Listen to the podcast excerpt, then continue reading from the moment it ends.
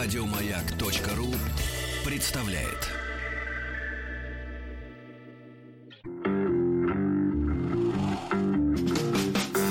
Сергей Стилавин и его друзья. Четверг.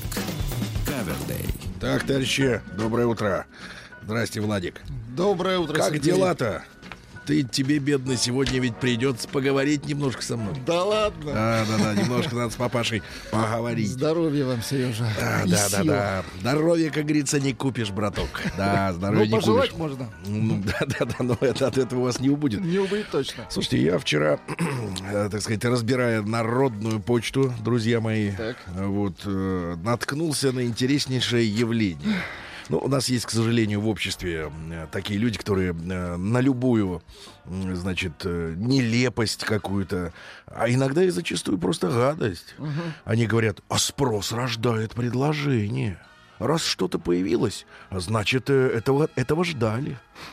Вот это, безу, это безумное. Был заказ, да. Слушайте, это безумное утверждение. Оно, понятное дело, очень так э, поэтично звучит. Слушайте, этим можно оправдать вообще Да, все. но дело в том, что большинство вещей появляются с кондачка. То есть, э, э, как можно ожидать того, чего ты не знаешь, Ну, да, бизнес допустим. вообще это идеи, набор идей. Ну, хор- нормальный бизнес. Я имею в виду не, не, не бизнес по отжиму, например, готовых Ну, это да. предприятий, Это да, уже- или создание коррупционной, так сказать, среды, где не выживают конкуренты. Это а вот я имею, противозаконно, я да. имею в виду, да, действительно, и- истинный бизнес это фантазия, это полет, это на- поиск э, незанятых ниш, условно говоря, да. Так вот, э, э, смотрю я, значит, э, почту, и мне присылает один из вас, друзья мои. Я вам и всем благодарен за то, что вы внимательно смотрите на происходящее в интернете Так. и обращают мое внимание, значит, в одной из социальных сетей. А, вот ты, ты знаешь, Владик, я, к сожалению, не выучил эти термины последних лет десяти. Я до сих пор могу сказать... Термины в, э, в смысле поскакали и так далее. Не-не, вот это я выучил очень-очень даже хорошо, потому что это рождает во мне протест.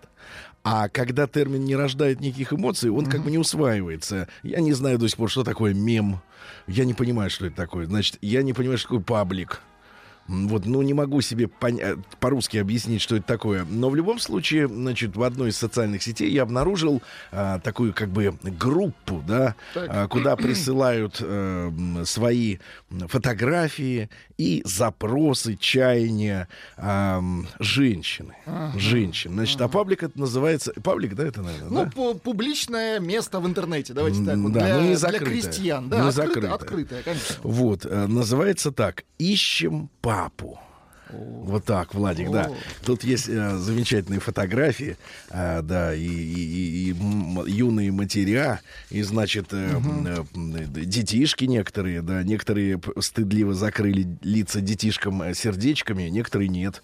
Ну, чтобы не Я травмировать. почитаю избранные просто, Давайте. вот смотрите, потому что э, там несколько десятков э, объявлений от матерей, э, как правило, юных, которые ищут э, папу. Ну вот. А, и, и- и вызывает у меня просто недоумение. Значит, всем привет. Дальше из- я буду эмодзи переводить. М, Дальше мышка и смайлик. Мышка и смайлик. Ну вот как, каким звуком, Как мы- каким мышку? звуком вы проиллюстрировали улыбающуюся мышь? Ну, Вот, у Вот у вас только- есть. Для мыши у Да. меня только один Да, звук. да. Вот такой. О, Ну, примерно так, да. Улыбающийся. Да, всем привет. Меня зовут Полина.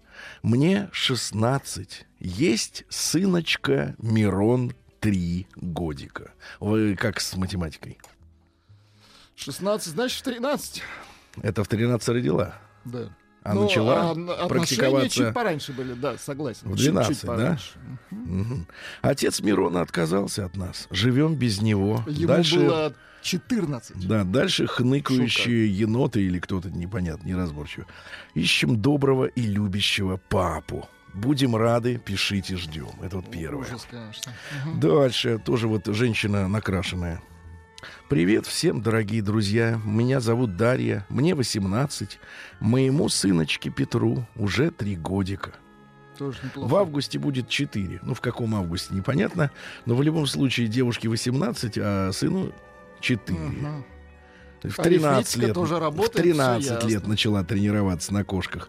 Наш папа оказался не мужчиной. и бросил нас пару лет назад.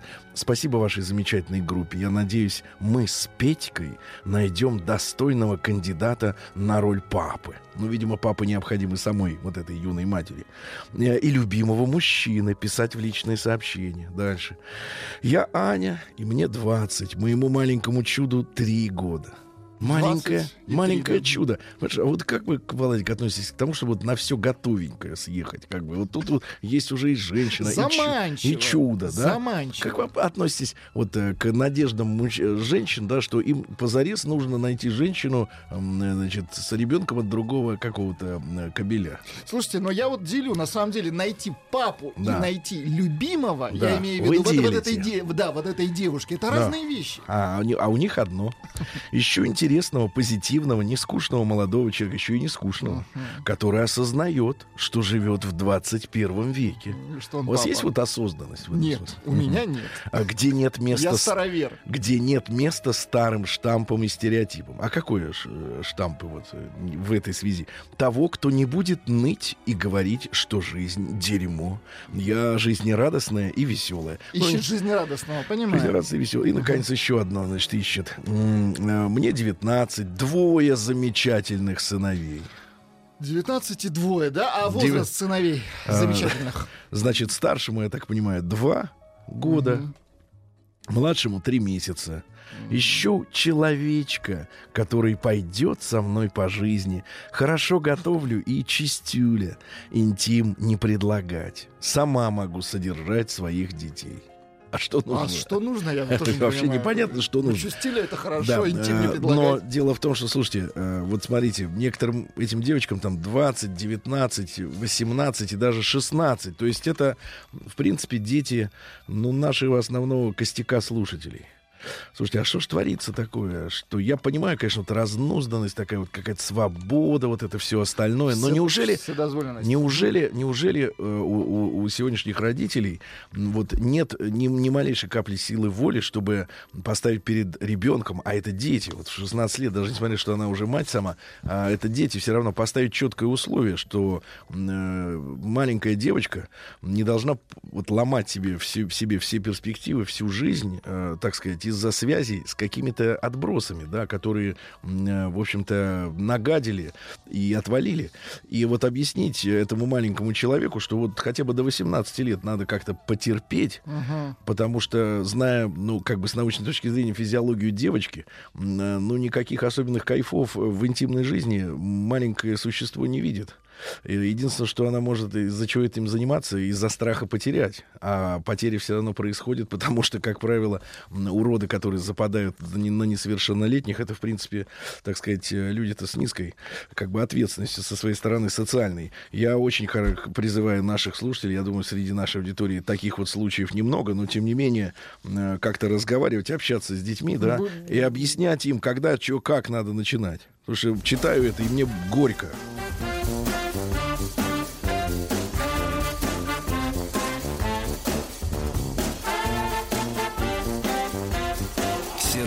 Стилавин и его друзья. Так, ну что же, есть и другие письма, э, дорогой Владик. Вот смотрите, э, э, песня, песня. Письмо. А, да, давайте вот Русланчик опять пишет. Помните, Ах, да, Русланчик мы пишет, уже опять почти пишет. соскучились по бедрам. Разнузданным бедрам.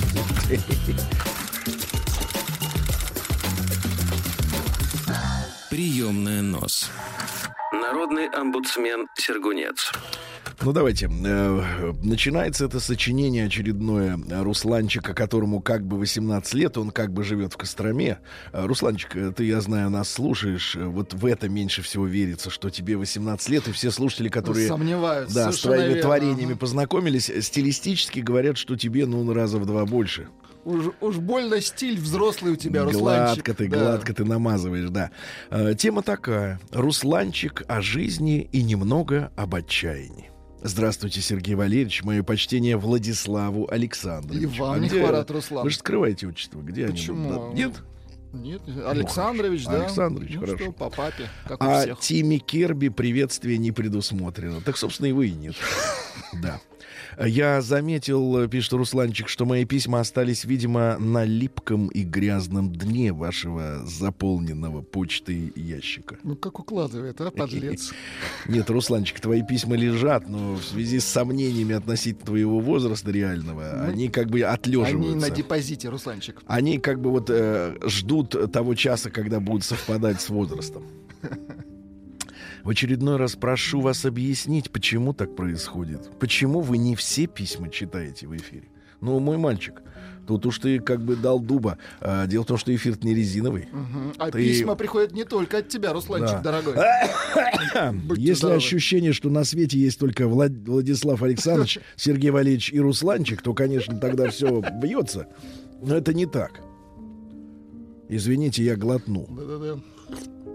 Вчера разговаривали Ну. э, с Квадратным. Вы. У нас был прямой эфир, да, с Артемием. И Так. ква- и мы общались с Квадратным. Он шел... Сколько же было времени? Подождите. Около часа или двух Он шел дня. по беговой дорожке. Он шел в качалку, представляете? Так глаза у него были, он только их открыл, он только проснулся. В два часа дня. Да сволочь, сволочь. Отвратительно. Здесь другой клинкор. Сегодня хотел поговорить с вами о мужской несправедливости. Мужская несправедливость. Неужели и он познал это? Ну, То я уже прочел четыре объявления от познавших мужскую несправедливость. Ты-то как туда попал? В том письме, что было озвучено вашим бархатным голосом в эфире. Сегодня бархат зашкаливает, да, ребят? А, вот я же забыл. Вот она. Сейчас потечет Сейчас еще бархат. больше будет бархата. Держитесь. Прибрал ручку. Я говорил о разврате среди девочек и девах, девушек и девчуль. Вот, видите, как говорил, да, помните, ну вот вы, вам бедра запомнились. Сегодня тема смежная. То есть э, со смежниками работает, да? Но внутреннее возмущение побудило меня, извините, написать вам данное письмо. Итак, в свои года, напомню, в конце письма, значит, 18 лет и 290 дней. Ну, 18 лет, в принципе, уже конь. Да. Итак, в свои года я стал замечать невероятную картину. Удивительное происшествие. Сергей Валерьевич, вы же не понаслышке знаете, что бывают девушки красивые, да, А бывают умные. бывают прекрасные, а иногда даже попадаются девушки идеальные. Кхе-кхе. Я имею в виду идеальную фигуру, и дальше в скобках, что нам, мужчинам, еще надо. Вам, кобелям, в принципе, ничего. Просто потом я так вот э, и читая многие письма, и зная, так сказать, товарищей, далеких, близких, зная свой собственный жизненный опыт, я скажу так, что мужчина, который, э, которому больше ничего от женщины не надо, как Кроме правило, фигуры, как правило, в это да. принципе, расплачивается Пон- достаточно дорого. Достаточно дорого. И хата отжатая, в принципе, это мелочь. Что может быть? Но самое главное в том, что эти потенциальные грудовыпирающие модели сайта для взрослых заняты. Мгм. Причем заняты не кем-нибудь, а максимально страшными и уродливыми парнями. Видишь, у него зависть идет к обладателям совершенств. И возникает резонный вопрос. Как такая девочка-мечта готова отдать себя в руки какого-то страшилы, если рядом есть неплохой Русланчик? Я, конечно, тоже не Ален Делон, но все-таки я человек, а не урод. Но все-таки чувствуется в этом письме, опять же, как и в первом письме, нотки некой вот такой вот оскорбленности, обиженности. Да не обиженность, это да, женские выражения, а обделенности, обделенности Ж- внимания. женским Да, вниманием.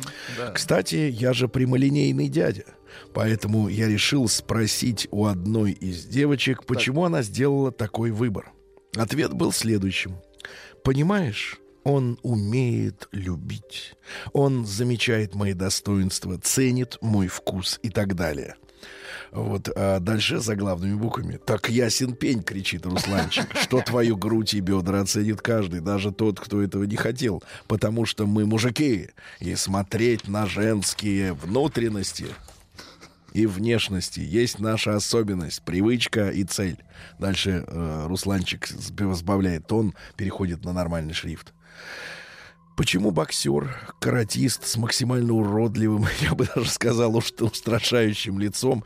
Так дело в том, что, Русланчик, у женщин болевой порог, во-первых, другой. Во-вторых, во-вторых, знаешь, вот э, как бы, ну, если она совершенство, да, то по умолчанию все остальные страшнее ее. А там дальше уже, знаешь, разбираться в рейтинге, кто страшнее, Русланчик или каратист, какая разница, товарищ? Плевать. Ты же сам сказал, что она совершенство, правильно?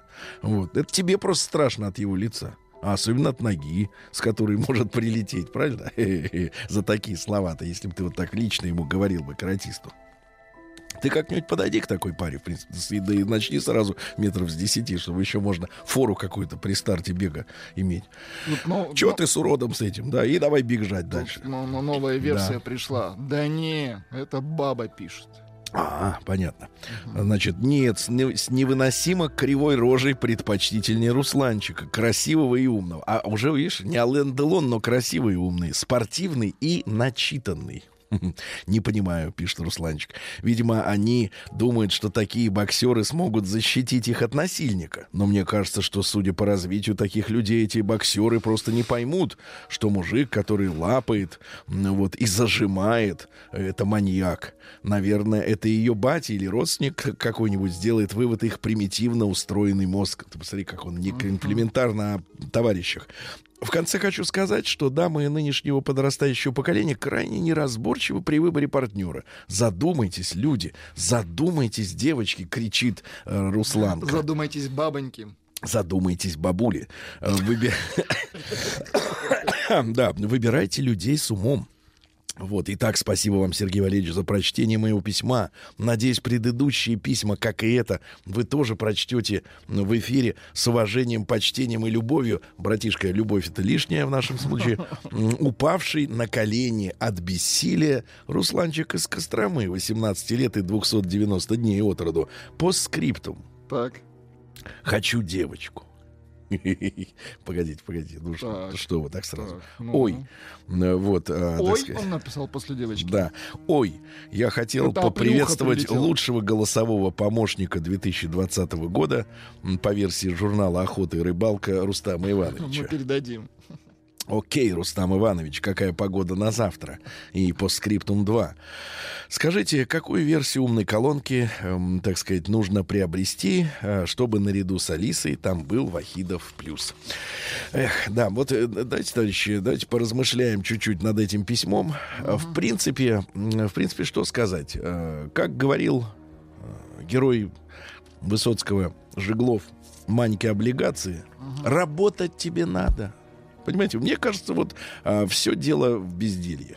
Извините за тавтологию, дело в, безделье. безделье Руслана. Да, Русланчик, он бездельник. Он Понимаете, пока да? не, не нашел себе занятия. Да, да, да. Дело в том, что он же по- подчеркивает, что есть вот каратисты, да, боксеры. Самбисты. Люди, которые, понимаете, он же не родился боксером.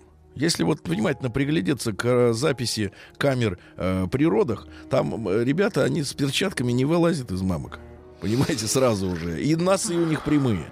Э, Поэтому, Русланчик, ты же понимаешь, это большой труд э, колотить грушу, э, выходить на спарринги, да, терпеть боль. Помните, как к нам пришел один боксер замечательный и говорит, я вообще начинал как каратеист, Мгм. вот, уклонялся от ударов, там, сам лупил, а потом перешел в бокс и понял, что в боксе главное это не обращать внимания на боль, которую ты терпишь. То есть это человек, который силой воли купирует физическую боль. Кто так умеет? Это достойно уважения, друзья мои. Вот почему такие красивые женщины с боксерами, понятно? Купируй боли. Может, и к тебе кто-нибудь прибьется, какая-нибудь старушонка. Прием корреспонденции круглосуточно. Адрес стилавинсобакабк.ру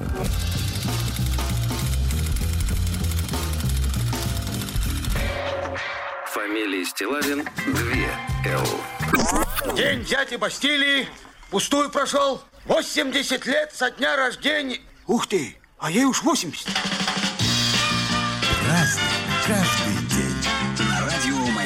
Друзья мои, сегодня у нас 27 февраля, сегодня Международный день э, полярного медведика. О, Вот. Дело в том, что есть вот у нас на Земле такая вот несправедливость. Э, На севере медведи, а на юге их корм пингвины.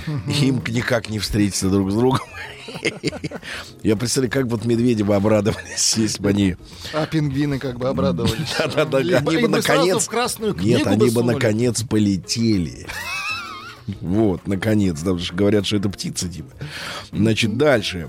Фестиваль прекрасного рождения в Австралии. Дело в том, что в Австралии все-таки живут люди, мне кажется, в хорошем смысле консервативные, и они вот э, со всякими новыми тенденциями, несмотря на, на то, что это все каторжники в основном Ну, в бывшие, прошлом, да.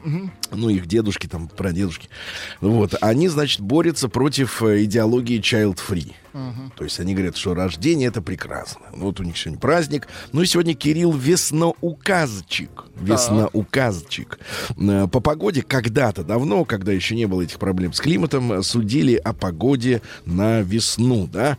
Ну Вот э, э, мужчины, вот посмотрите, значит, мужчины выходили на будущую пашню и утаптывали снег, как вы понимаете, ногами, да.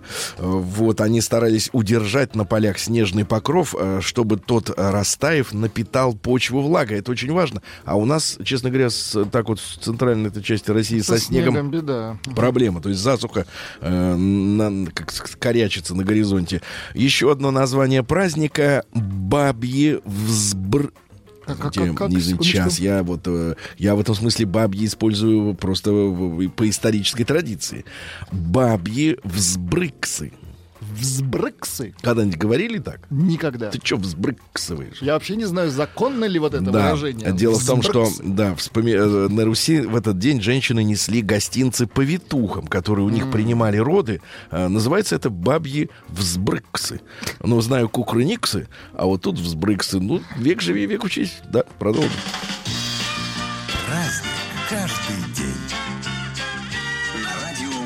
Ну что же, в 280 году, уже после Рождества Христова, Константин I Великий родился. Э, Константин Магнус. Магнус — это великий. Мгм. Вот. а римский император, который, когда помирал, Так. вот перед смертью говорит, крестите меня. О, Вот, одумался, значит. Ха, прожил, здоровы. спасибо, прожил жизнь язычника, но перед смертью решил, как бы, да. Хорошо. Ага. В 1622 году родился Карл Питере, который сказал, буду-ка я Фабрициусом. Не Яном Вот Фабрициусом. житуха была. Хочу Фабрициусом. Хочу, Хочу Питере. Магнусом. Да, хочу кем угодно. Вообще, сейчас тоже есть варианты. Так вот, ученик Рембранта, друзья мои. К сожалению, он погиб вместе со своей семьей при взрыве порохового погреба. А тогда было, было принято хранить порох э, сухим.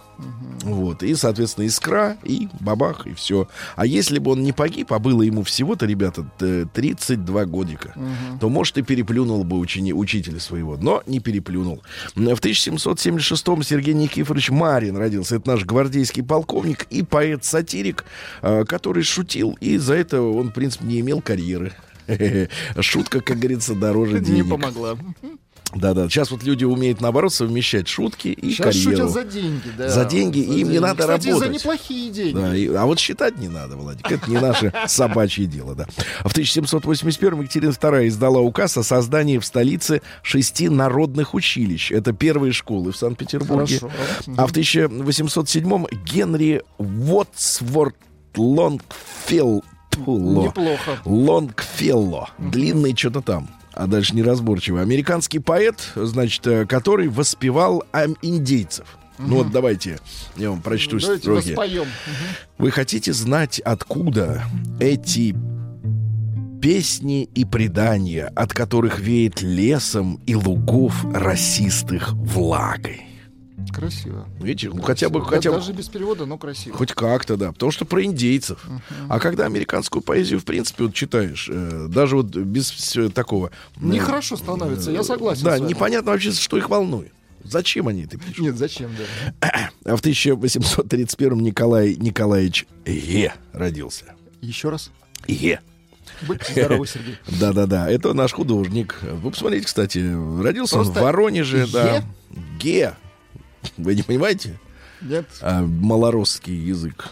Так вот, в семье помещика дед художника его эмигрировал из Франции, кстати, в конце 18 века. А по-французски его фамилия писалась как Ей.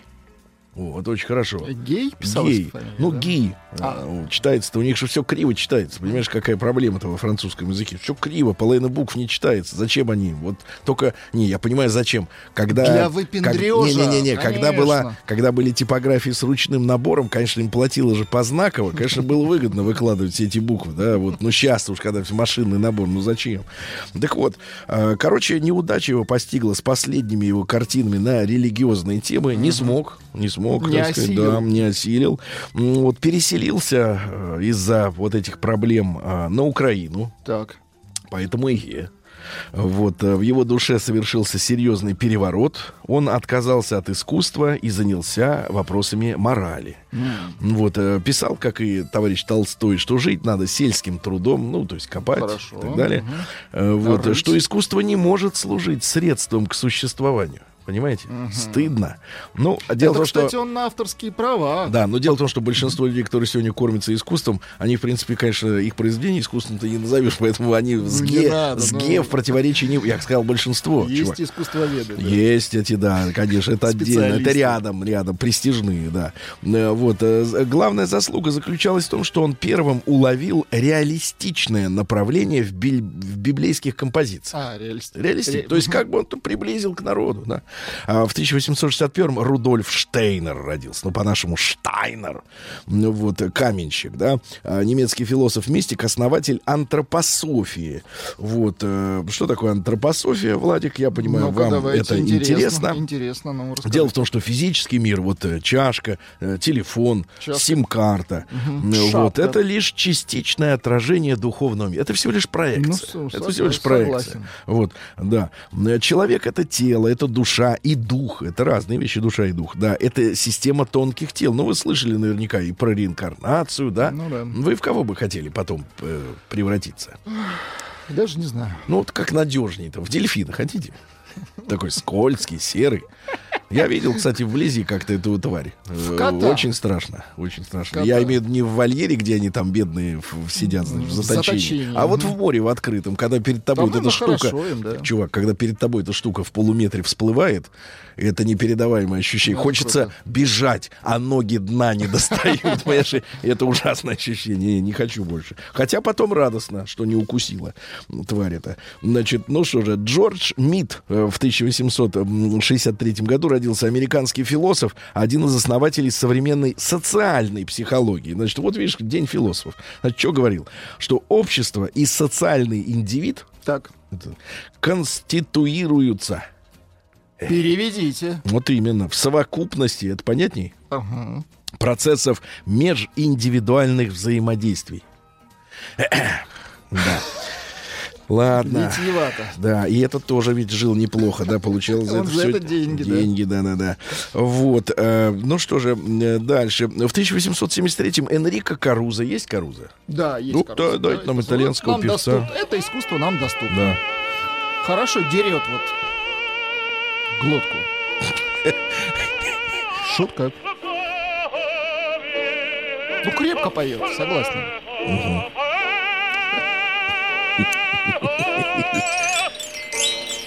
Да, да, да. Молодец. Мне бы сейчас, вот, знаете, баночку бы хренадюра не помешало бы, так, чтобы, знаешь, вот горло так опокрыть. В 1879-м открыт сегодня сахарин. То есть это заменитель сахара. Страшная гадость. Да, вот вы пытались ну, пить чай с этой пытался. дрянью. Ну, мерзость, мерзость, конечно. Ну что, лучше вообще без сахара, чем так. В 1883-м композитор Оскар Хаммерштайн запатентовал первую машину, которая, а внимательно, внимание, сворачивает сигары. Ну, вы знаете, до сих пор, на самом деле, э, эти вот э, сигарщики, да, я забыл, как это слово, э, профессионалы, которые... А он есть еще и музыка его. ну, давайте музыку, вот он музыка. под нее и Он сворачивал. композитор, что ли? Да, композитор.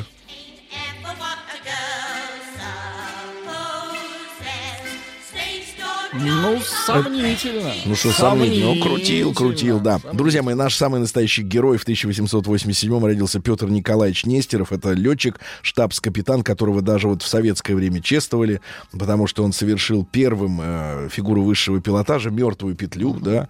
Ну, настоящий герой, причем он совершил не, не, не на обум, он точно рассчитал. Он э, по- по- посмотрел, какая скорость должна быть, какая высота над землей. То есть он был еще и при этом инженером. Он очень талантливый человек. К сожалению, в бою в воздушном в сентябре 2014 года он погиб. Вот. Ну и, кстати, Петр Николаевич ведь начинал как артиллерист, что интересно. Уже потом в, авиацию, да, он пошел. И вообще наши авиаторы, конечно, это были герои самые настоящие. Там парашютов не было, вы помните, да, что там катапультироваться-то было некуда. То есть самые настоящие смельчаки. Вот.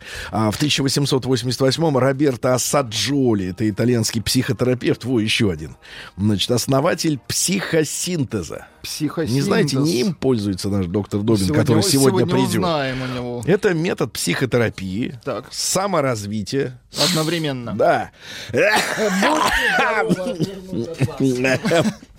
А, Вы что говорите, будьте здоровы. Да, так вот, он хотел соединить в психосинтезе все лучшее, что придумали Фрейд, Юнг и, Доб, А, и то есть он Добин. так объединил, сделал Компилятор, выжимку из да-да-да. нескольких учений. Компилятор, да. Надо, говорит, глубоко, говорит, надо познавать. Глубоко копать. Да, гла- копайте глубже, товарищи, да. Вот. А, ну и что? И вот он выделил, кстати говоря, коллективное бессознательное. Вот Когда толпа выходит, да, каждый вроде по отдельности это вроде как с образованием. Адекваты. Мгм. А что творят? О, извините, я глотнул. Спрашивают, а разве дельфины кусаются, Сергей Валерьевич? Так они не кусаются, потому Нет, что... э, Сергей, во-первых, разозлил дельфина. А э, э, дельфин, когда злой, он кусается, товарищ. Конечно, у него есть зубы. Знаешь, я скажу так, у всех, кого есть зубы, те кусаются. Более того, даже те, у кого их нет, все равно прикусывают. В 1891 Давид Сарнов, это наш, ну, на, наш из Российской империи происхождение, но американский, естественно, пионер радио и телевещания. Он родился в Минске. Была у него Соответственно, судьба немножко другая, связанная с религиозной деятельностью. А в апреле 2012 года молодой человек поймал сигнал бедствия с Титаника, представляешь? Ничего себе. Ну вот, и в течение трех суток оставался на связи э, и передавал все новости вот, из тех, из района бедствия, да. Вот, э, ну и чем занимался? Э, Радиокорпорация Америки, RCA, да. Извините, да. В 1897-м Мариан Андерсон, это негритянская певица, есть у вас? Из Метрополитен. Мариан Андерсон. Нету? Ну нет, так нет. Ну что, не будем, так сказать, э, тушеваться. А, есть, она не одна здесь. Ну, конечно, не одна. С ней товарищи поют.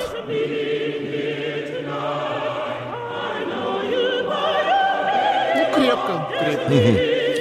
Ну, протестантские де- дела. В 1897 в тот же Бернар Лио, это французский астрофизик, который э, специальный построил телескоп коронограф. Но не чтобы увидеть коронавирус, Так, а что увидите? а чтобы наблюдать за солнечной короной вне затмения. Круто. Да, да, да, да, да. В 1899 Чарльз Бест, это канадский физиолог, да, он выделил чистый инсулин.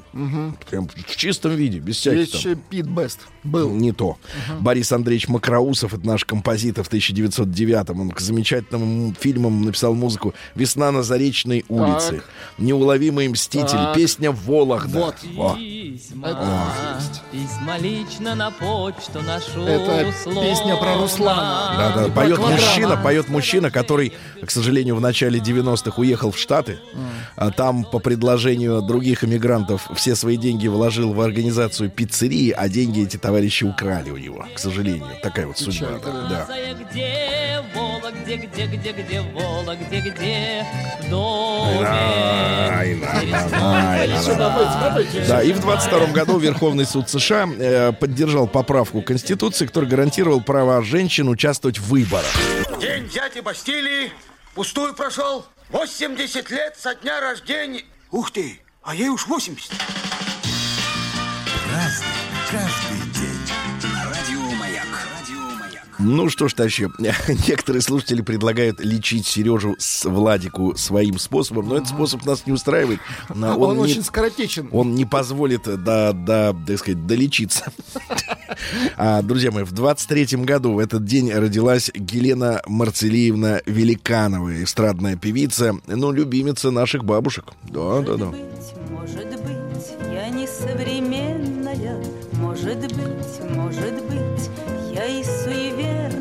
Ну, хорошо. Да, а вот Лиз Тейлор в 32 году родила, родилась американская кинозвезда. Там 8 или сколько, 11 раз она была замужем. В том числе один раз лежала в барокамере бок о бок с Майклом Джексоном. Да-да-да. Подкрепляло здоровье. Мгм. Вот, она Майклу Джексону говорила, да, люди, они твари. Нас с тобой, Миша, никто не понимает. Вот, да-да. Хороший Ну, ты парень, Миша. не, ну очень красивая женщина, действительно, да. А дальше, в 1932 году, когда Элис Тейлор родилась, английский физик Джеймс Чедвик открыл нейтрон. Ну вот, и не из нейтронов, Владик, и протонов, Так, это положительно заряженные Так, так, частицы, состоят атомные ядра, э, э, извините, ядра, ядра тоже можно, не стесняйтесь. Сегодня можно, Сережа. всех веществ, понимаете, да? Передаем звуки, них? точ, передаем сигнал неточного времени. А, Значит, друзья мои, в 32 же году родился Евгений Яковлевич Урбанский. Это замечательный актер наш, исполнитель главных ролей в фильмах «Коммунист», «Чистое небо».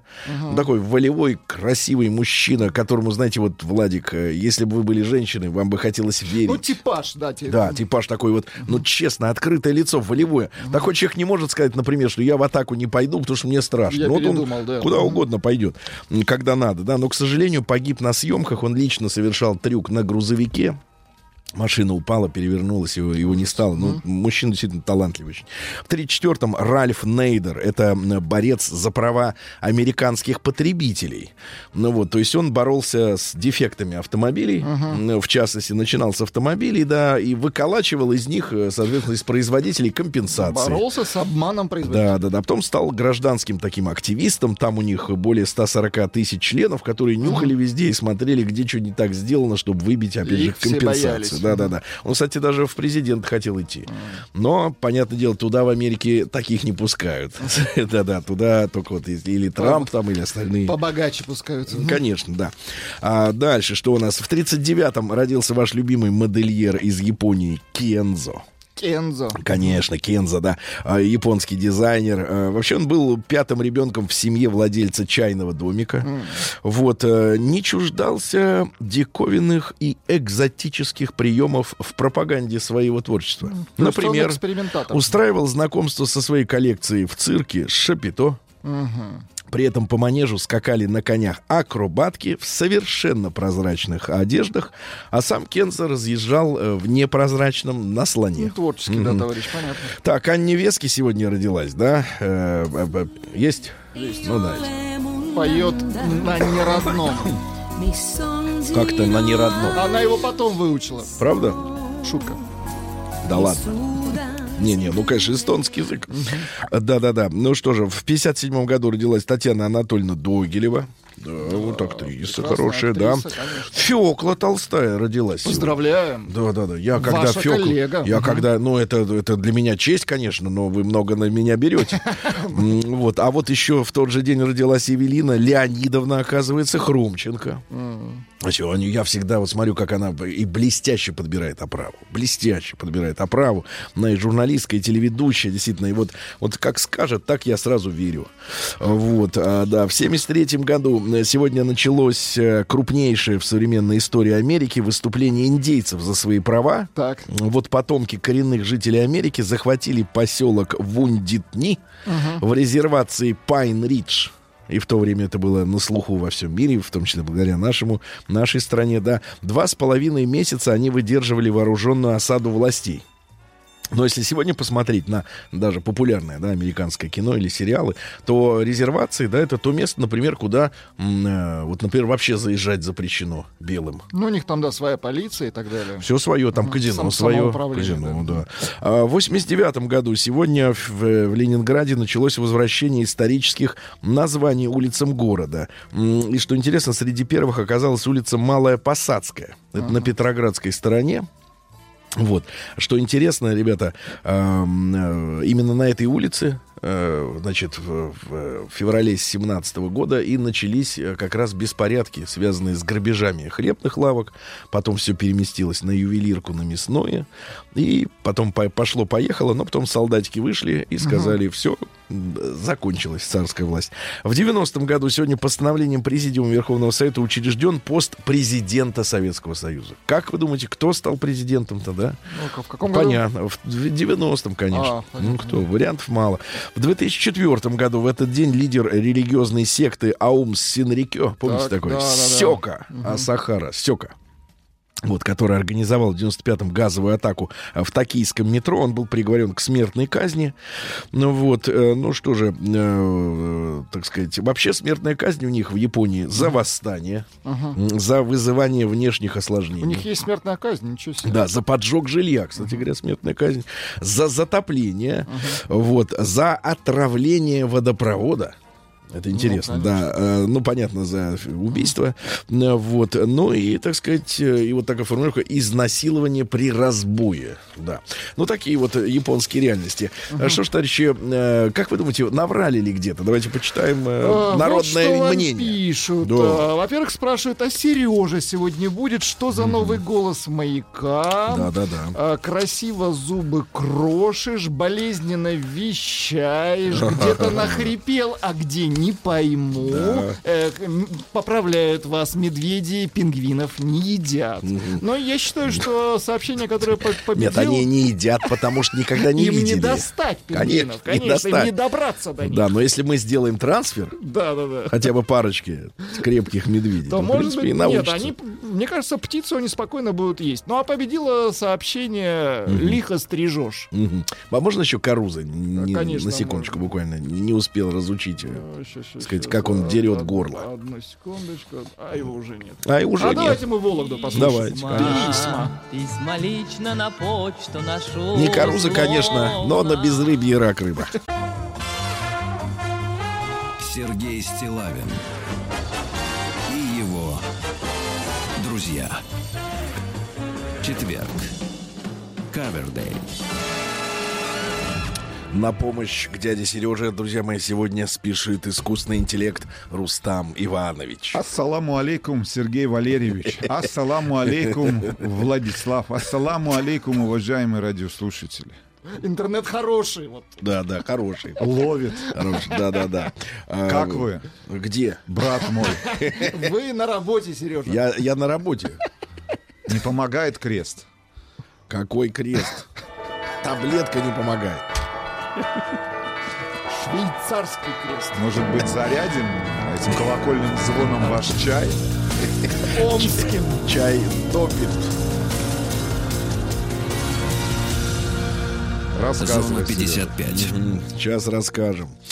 Ну что же, давайте посмотрим. В Омской области опять закрыли дорогу в Казахстан. Опять. А нечего там делать, правильно? Узбеки же пришли накануне. Вот и закрыли Все пришли. Коронавирус. Да. Э, Дальше, перед 8 марта, а в Омске уже канун 8 марта, только еще оклемались от мужского, тут уже женский. Из окна многоэтажки в Омске вышвырнули массу женских трусиков. Ай-яй-яй. Сергей, представляете? Сергей, почему не сказать женского белья Нет, нижнего? почему не сказать женских трусов? Да. Почему трусики? Да, Почему значит, уменьшительно ласкательно Значит, смотрите, вы значит, да, смотрите, потому что они маленькие. Ну, знаете... У разных женщин, они Ну, разные. я теперь понимаю, какие вам по душе. А, так вот, а, а мечи высказывают предположение, почему вылетели трусики э, из дома, из дома на Почему улице. вылетели трусы? Вы, какое-то удовольствие получаете я скрытое. Не скрытое, Нет, явно. нет, Особенно, когда скрыто. он говорит, чьи трусики? Встань. Сережа, мы посмотрим. Так вот, а, а мечи гадают, за что? Значит, э, два И варианта. почему? Два варианта. Суп пересолила Так. или назвала мужа вместо Игоря. Артурчик, Э, трусики. Да. А житель Читы с ножом перепутал проводников и пассажиров поезда Омск-Владивосток. Перепутал пассажиров с проводниками. Ну, такое бывает, да. Дальше. А, а мечи пожаловались на холод, на неработающие туалеты и вонь в школе номер 114 на улице 19 Марьяновской. 19 понимаете? А, Стала известна стоимость блинчика в Омске. Давайте. Да, 101 рубль за блинчик, ребята. 101. Кусается, Дорого. кусается блинок. Сергей, Да, Сергей Валерьевич, я выходные Да. Так. Вы жарили? жарил блины не абсолютно ваша бесплатно. традиция. Как не ваш? Никому Я понимаю, вы что это жарили наша. бесплатно. Или неправильный глагол. Это никому, не, не тот, не тот, э, не тот падеж. А, значит, а что, а что случилось? Ничего. Жарили? Масленица. А у вас масленица? И у вас тоже, удивительно. надо вот так говорить. Дальше. В Омске, очень хорошая новость. Из Омска за всю зиму никто не провалился под лед. Ни один человек. Очень хорошо, да. Дальше. А, м, а мечи жестоко осудили женщину, которая кидалась котом. Ай-яй-яй. Да, да, да, да, да. Из омских гаражей навола- наворовали на 2,5 миллиона рублей. Вот. а Школьников в Омске премировали макаронами. Отличники получили Макариками. макаронами, макарошки, да-да-да. Ну и вот такая вот новость тревожная очень. Давайте. Омская школьница сломала нос своей подруги из-за одежды из разных магазинов. Вы представляете? Значит, девочка повалила на снег знакомую. Другую вот. девочку повалила. Да-да-да. А Мгм. причиной стал тот факт, что девочки покупают одежду в разных магазинах. В одном подороже, а в другом подешевле. Вот так вот. Сергей Стилавин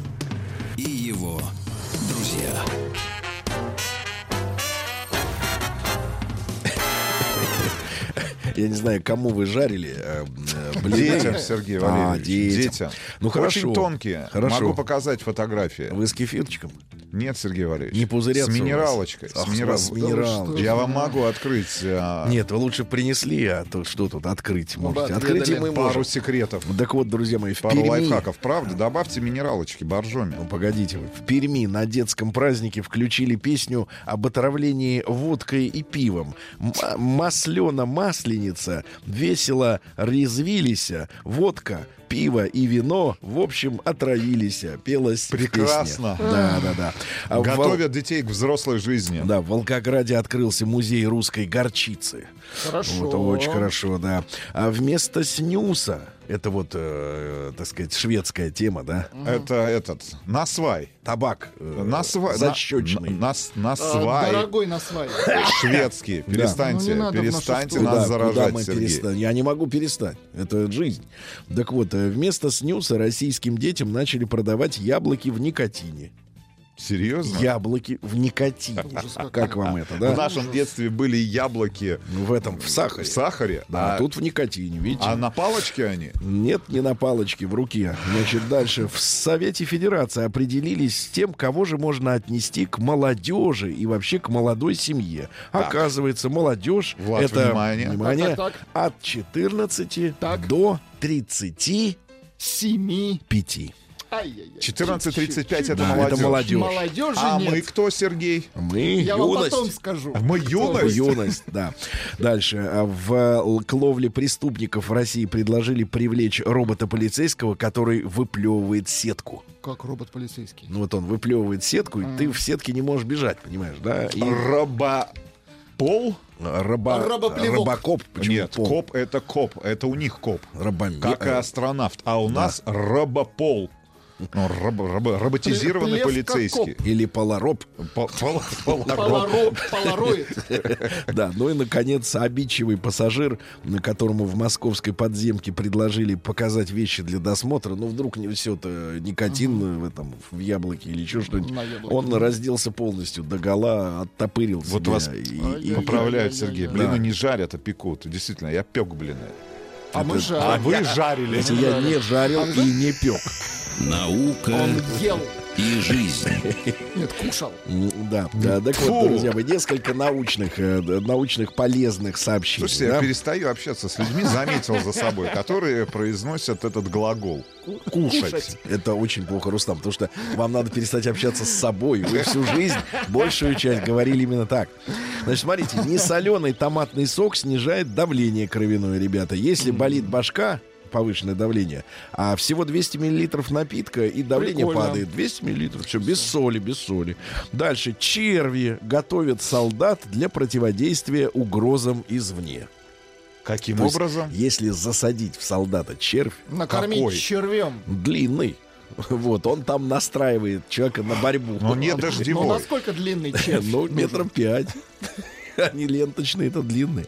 А роботы научились в Бостоне готовить идеальные хот-доги. Идеально. Ну, это когда засунуто это... э, Сергей, вы не то сейчас показываете. э, с- Как Нет, это? Сосиска. это не хот-дог. Да, вот туда. Вы это. сейчас переключение скоростей показываете. Да нет, это не переключение Это скоростей. шарик надувают Так лет 30 рукой. уже не переключают. А Сергей Да, переключает. ученые связали... Да. Я понимаю, А, вторую скорость. Тихо, тихо, тихо. что третий у него нет. Космическую, Нет, третий просто... Лечу. Ну хватит. Я тут Вячеслав не в интервью, в интервью слышал слово хорошее. Не полетели. Да, я использую этот глагол тоже. Да, полетели, И не не полетели. полетели, ну да. хорошо. А поехали. И не поехали. Да, а ученые связали скорость ходьбы с интеллектом. Оказалось, что те, которые ходят медленно, у них и мозг меньше. И вообще у них все То есть надо бегать. плохо. Все плохо. А, ученые из США создают искусственные снегопады. Ну, сволочи, издеваются над природой как только могут. М, Ученые создали вот что самое поразительное самозаряжающийся аккумулятор. Круто. Вот это круто, ребята. Это как самозанятые? Нет, самоопыление, похоже. Да, дальше. Э, Чайки предпочитают воровать еду, которую уже потрогал человек. То есть им нравится, да. Антисептики для рук, это очень важно, ребята, повышают риск подцепить коронавирус. Вы знаете, вот я, Рустам, в, в машинах, которые вы пользуете, я нахожу э, ополаскиватель для рта, как правило, пустые банки из-под вкусных всяких коктейлей безалкогольных, да. И антисептики для рук. Я не знаю, что вы им вытираете, куда вы, куда вы льете, да, но Сергей, это не поможет. вы не надо опять переключать Да, скорость. да, я понижаю. Теперь по- Понижаю, да. Ну и наконец, ну и наконец, гениально, ребят. Мы сегодня, Да. Я сегодня уже, э, друзья мои, э, негодовал, даже, можно сказать, горевал, что медведи, сегодня же день полярного медведя отмечается в мире, не могут никак добраться до еды До к пингвинов. пингвинам. Вот они в разных частях света живут, да? Так вот, оказывается, пингвины, ребята, это сенсация, умеют под водой кричать. Да вы Ты что? понял? Они кричат под водой. Новости капитализма. Примерно Да. вот так Пишут. пингвины. Пишут вам, кушают дети и девушки, а мужчины, Сергей, едят. Мгм, понятно. Вот, Вот, Червей. пекут блины, оказывается, в русской печи. вот именно. А вы-то на чем? А на плите, на Жарят. сковороде жарят. Вот видите, сколько вы узнали сегодня нового. Поставьте галочку. Так вот, запертая китаянка спустилась по стене с восьмого этажа э, дома с лапшой в руке. Она не успела позавтракать, надо было срочно смываться. М, Шотландия будет бесплатно раздавать женщинам средства интимной гигиены. Там, Какие? уже, там уже бесплатно раздают туалетную бумагу. людям. Теперь средства Теперь гигиены. средства интимной. гигиены, да. iPhone, оказывается, запрещает, то есть компания Apple запрещает эм, в кинематографических произведениях использовать iPhone э, отрицательными героями. Серьезно? Да, вот как BMW не, не, не стала Типа сотрудничать. BMW не стала сотрудничать официально с Boomer, э, сказать, 2, э, вот, потому что хотят, чтобы марка ассоциировалась с положительными, так сказать, явлениями в жизни, а не с бандитами. Э, Вот так Apple запрещает, значит, э, бандитам э, говорить через iPhone. А Китаец остановил распространение коронавируса приемом кунг-фу. Э, Человек Молодец. пытался сбежать с температурой, его остановили ударом в спину ногой. Спрашивать, Сергей, у вас точно не коронавирус? А, э, э, не Узнаем. точно. Это, пе- это передается по радио. Ну-ка, передайте им по радио. Дайте им, внушите, так сказать, страх. Да, не, не, ну, А, а, да, дальше коронавируса. запущен, да, да, вот, вот, вот теперь передается. Значит, запущен самый отвратительный челлендж. Рустам, поясните, пожалуйста, по-русски. Челлендж это что? Ну, по-русски. Ну, флешмоб. По-русски. Нет, давайте дадим название «Повтори-ка». Да? А ну-ка, повтори-ка. Повтори-ка. Да, Ага, звучит но- Такое молдавское имя. Повтори-ка. Да. Да, типа Веларика. А, так Иону вот. повтори. Да, так вот, э, друзья мои, под- самый отвратительный челлендж. 17-летний подросток э, для ТикТока пошлепал мать по груди. Вот так вот, да, ребята.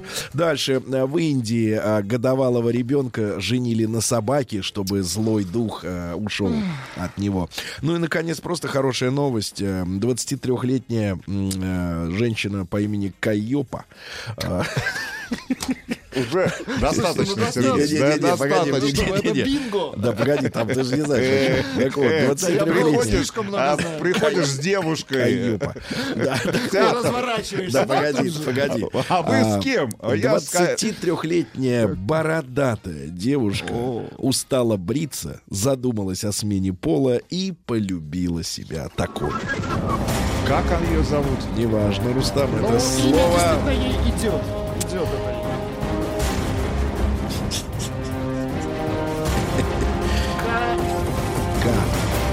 Каяба есть Россия. амортизатор. Нет, нет, это другое.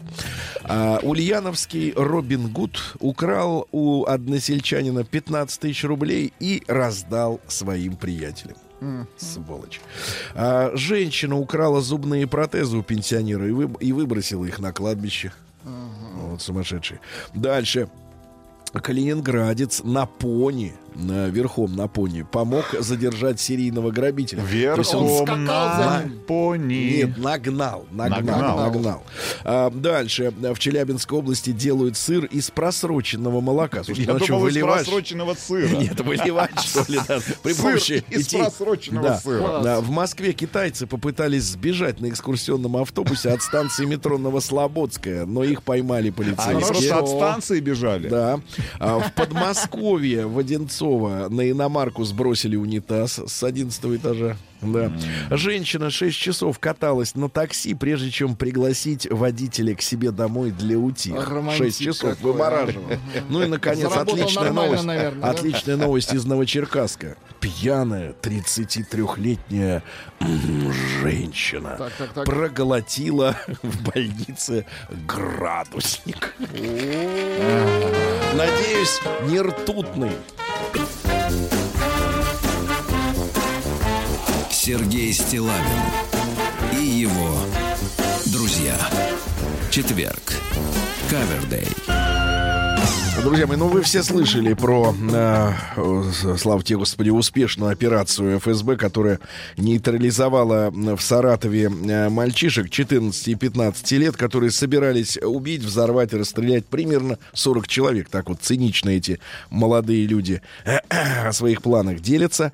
Но это не, не, не то, о чем мы хотим поговорить. Вот, э, на, я так понимаю, э, уполномоченный по правам ребенка э, Анна Кузнецова, она считает, что подросткам э, в стране не хватает положительных примеров, да?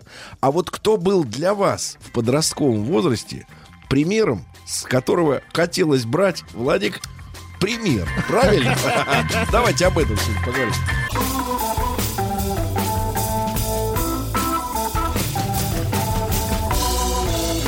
Сергей Стилавин друзья. Друзья мои, ну, значит, смотрите, у нас есть э, новость. Она, с одной стороны, хорошая, с другой стороны, конечно, очень тревожная. Потому что Федеральной службе безопасности удалось вовремя э, пресечь, э, ну, трагедию самую настоящую, да, потому что двое мальчиков, ну, я не, не, не- не знаю, я не могу назвать таких людей мальчиками. Но, тем не менее, вот по возрасту они мальчики. 14-15 лет в Саратове хотели из чувства обиды, там какие-то оскорбления им нанесли, еще что-то. Ну, в общем, э, убить примерно 40 человек в своей родной школе, вот, по каким-то причинам. Готовились, да, но вот офицерам удалось это вовремя пресечь, и это замечательно, а с другой стороны, конечно, тревожит э, вообще наличие таких поводов для новостей, да. Но э, мы о другом сейчас немножко уполномоченный, то есть омбудсмен да, по правам ребенка в России Анна Кузнецова, вот комментируя этот случай, говорит, что подросткам не хватает положительных примеров, положительных героев таких, да, на которых, ну, хочется равняться, вот, потому что, ну, явно, что героями э, для вот этих двоих мальчиков был Брейвик, да, или кто-то в этом роде, ну, что-то... Какой-то урод, Какой-то да. вот такой ярко пропиаренный в СМИ, да, человек, э, который мало того, что еще там за- завалил 75, там, по-моему, человек, да, так еще сидит в трехкомнатном номере, э, требует вместо PlayStation 3 PlayStation Ну, 4. это вообще за гранью. Да, да, да. за гранью. И Это говорит, что ему приносят, приносят слишком холодный кофе в камеру. Ну, да? Вот, в принципе, если ты читаешь такое в новостях, и тебе это подается как какой-то экск- эксклюзив, да, ну а все остальные, в принципе, э, так называемые герои, да, они же коммерческие. Ну давайте посмотрим правде в глаза, да. Люди, которых, так сказать, раскручивают э, в каких-то СМИ, это делается при помощи пиар-служб, да, пиар-компаний, и все это, собственно, по большому счету не имеет отношения к реальности никакого, а только к шоу-бизнесу. И в итоге, но ты же хочешь равняться на нормального человека, на реального человека, да, который действительно что-то совершил выдающееся, яркое, да, который уважаем. Потому что сегодня, вы понимаете, звездой может быть человек, который не уважаем. В этом самая поразительная, э, вот дрянная черта нашего времени, что сегодня неуважаемый человек может быть звездой. Я имею в виду в межгалактическом масштабе, естественно. И это отвратительно, потому что на такого не хочется равняться. Ну вот, пожалуйста, хорошее сообщение из Ростовской области. Здравствуйте, мне 35 лет. И, увы, в нашем детстве примером для нас были новые русские. Звучит, увы, грустно, но факт. В то время что мы видели? Улицы разбитых фонарей и все.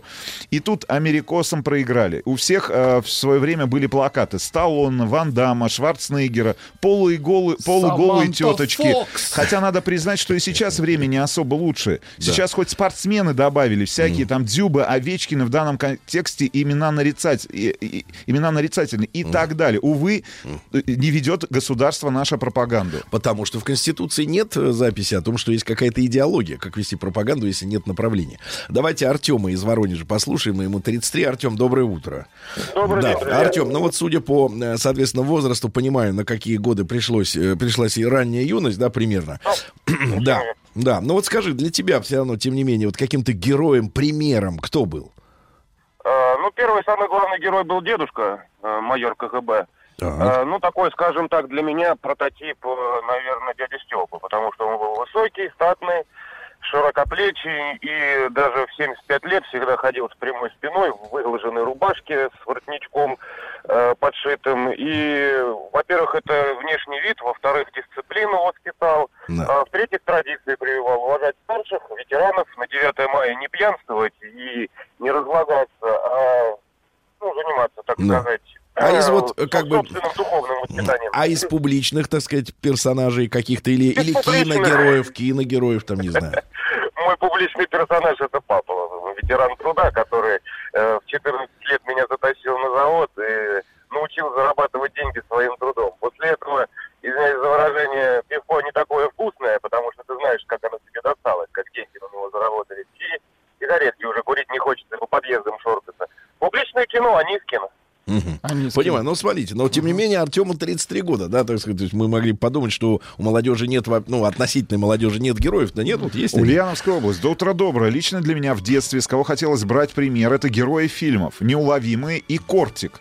Во главе угла всегда стояла честь и справедливость. Да, ну из Бронзовая Беларуси. птица еще. Да, ну у вас, да, А именно сама птица, кстати, для вас. А, так вот, для меня герой Штирлиц, пишет товарищ из Ну, очень Беларуси. хорошо, а, ребят, очень можно хорошо. подписываться, можно подписываться, да. Для меня примером был инспектор Лосев из книги Аркадия Адамова про работу советской милиции. Дмитрий, 43 года. Чеченская республика, Иван, 35 лет. Доброе утро. В детстве очень много прочитал книг о подростках, которые воевали в годы Великой Отечественной войны. Такие книги, как «Сын полка» и так далее.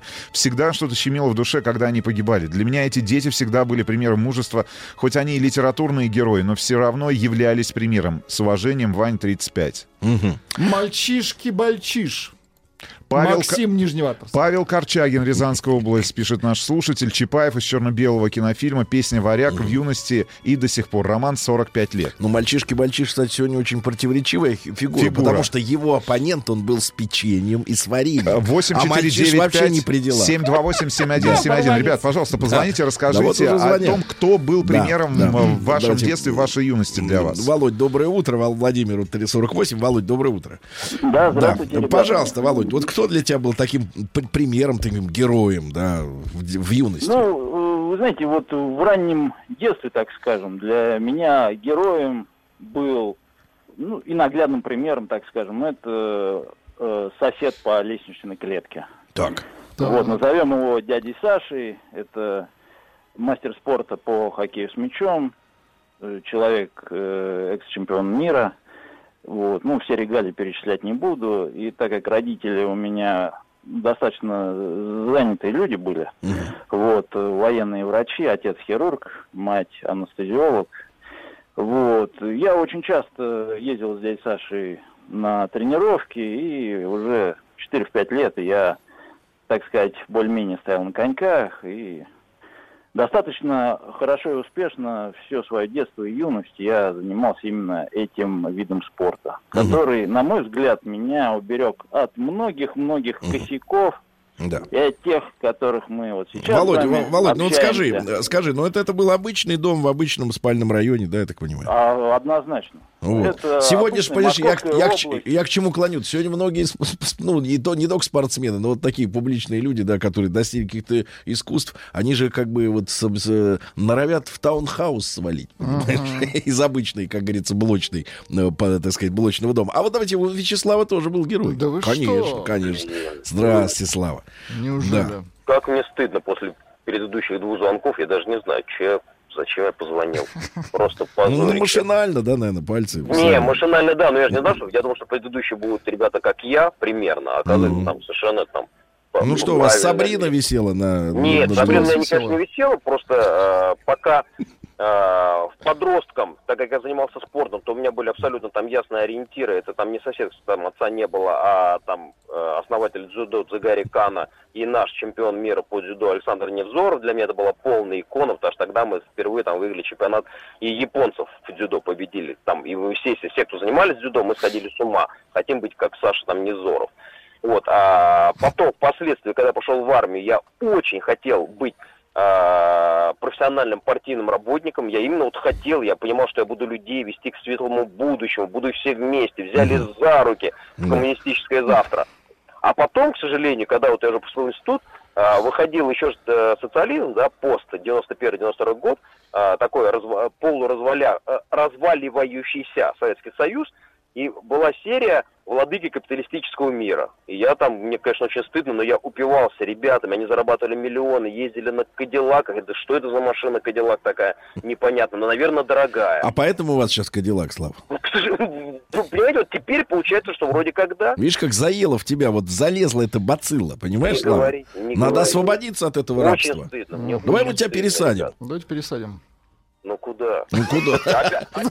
Так, достаточно, все это риторический Не вопрос. знал, что. Саша Невзоров дзюдоист. Да, да, да. Кстати говоря, для многих мальчишка действительно был кумир э, в Питере. Я помню Александр Невзоров. Он тогда еще ну, идеологически был совершенно на другой платформе, чем сейчас, да, как я вот смотрю, я не узнаю этого человека, абсолютно другой.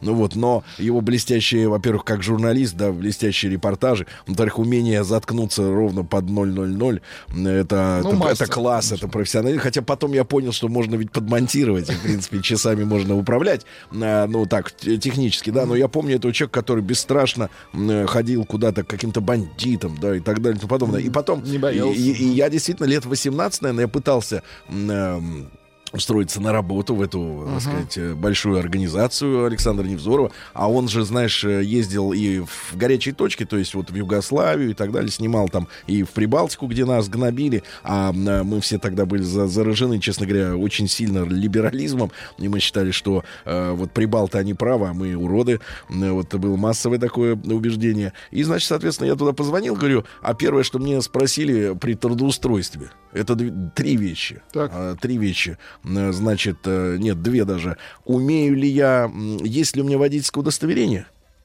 И умею ли я стрелять из автомата? Для журналиста это важно. В принципе, я понял, что это, э, это залог успеха. Москва и Московская область. Алена, 36 лет. Юрий Гагарин был и навсегда останется примером мужества, героизма, безграничных возможностей человека. Давай. Давайте несколько имен а, в, качестве примеров. Э, Гомер Симпсон из мультфильма, Арнольд Шварценеггер из кинофильма, Черный плащ и Кряк Макдак из мультфильма. Понятно. И плащ. Давайте. А, ну что можно? У плаща можно только плащ распахивать в лифте, можно научиться, наверное. Давайте, они а, выросли, да. давайте Андрей из Москвы. Андрюш, доброе утро. Доброе утро. Андрюш, вот смотрите, вот Вячеслав перед вами звонил, у него, видите, эпопея была такая целая, да, от дзюдо до Кадиллака. А Вы на чем остановились? Ну, у меня э, детство, ранние годы, скажем так, пришлись на советское время, поэтому образ был э, из советских произведений искусств детских, со- созданный такой обобщенный, на который хотелось бы ориентироваться. А потом, э, 90-е годы, это подростковый возраст, и уже, соответственно, в головах была каша. Но я старался смотреть на э, старших товарищей, я занимался спортом, и э, смотрел на своего тренера, на друзей, хотел как бы быть лучше в, каком, в каких-то качествах. Ну, то есть это были не мультипликационные там герои, а именно реальные.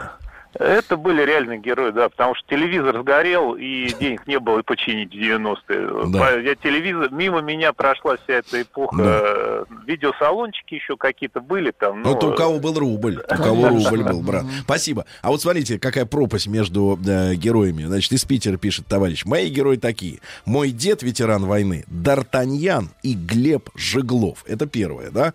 А другое, э, Руслан пишет из Москвы. Ребята, доброе утро. Вот мой кумир детства. Фотографию прислал. На фотографии главный герой фильма тупой и еще тупее Джим Керри. Хотел быть таким же веселым. Но как Джим чтобы быть- Керри. Джим Керри не знал, что он брат, веселый. Брат, между веселым и смешным есть, во-первых, большая разница, а во-вторых, надо еще быть тупым. А, Вот, но публично. Москва и Московская область. Хорошее сообщение. Доброе утро. Школа номер 45, город Красноярск, конец 80-х. Уже отменили обязательную начальную подготовку, но в школе остался преподаватель, капитан Галкин Сергей Викторович. Он собрал нас, пацанов, в секцию, восстановил школьный тир, учил нас стрелять, рукопашному бою, таскал нас на соревнования, в бассейн по воскресеньям в 7 утра, сделал нас мужиками, привил идеи здорового образа жизни. И что самое главное, без какой-то идеологии и пропаганды. Антон, Москва, 40 лет. Меня очень настораживает, что э, герои, э, вот с которых хочется брать пример, они сегодня э, и сами герои, это в основном мужчины, 99%. И те, кто звонят, в основном мужчины. И те, кто пишут, мужчины. Слушайте, а вот считается, что у женщин не должно быть примера для подражания, ну, как бы, так сказать, в становлении. Это чисто мужская фишка, что ли, я не понимаю. Девчонки, а у вас не было примеров? Давайте позвоните. Давайте пока Сашу послушаем из Республики Коми, ему 45. Саш, добрый день. А, доброе утро, Сергей, Да, да, да. Рустам, Владислав. Да. Практически ровесники с вами, поэтому, Да. конечно, родом я из СССР, поэтому актеры советских фильмов. А еще, разумеется, мой дедушка, участник войны, действительно, вот, я его не застал, но бабушка рассказывала, мама, Илларионов Иван Иванович. Ну и, конечно, по мужской, потому что мужское начало, папа мой, Александр Николаевич Горнухин, поэтому безусловно, семи- семейные узы и... Саш, ну а из, из публичных-то персонажей из кино кто вам Я был? говорю, Георгий Жонов, вот актер. Невзорова Георгий тоже смотрел, но сейчас, правда, он сменил э, амплуа, как-то уже не, не так. Ну, амплуа, краску, тут могут быть разные комментарии, да, понятное дело. Спасибо, спасибо, да. Михаил Шумахер, пожалуйста, вот как вам Для меня герой дед из Ворошиловского стрелка. Да, да. Николай из Санкт-Петербурга пишет.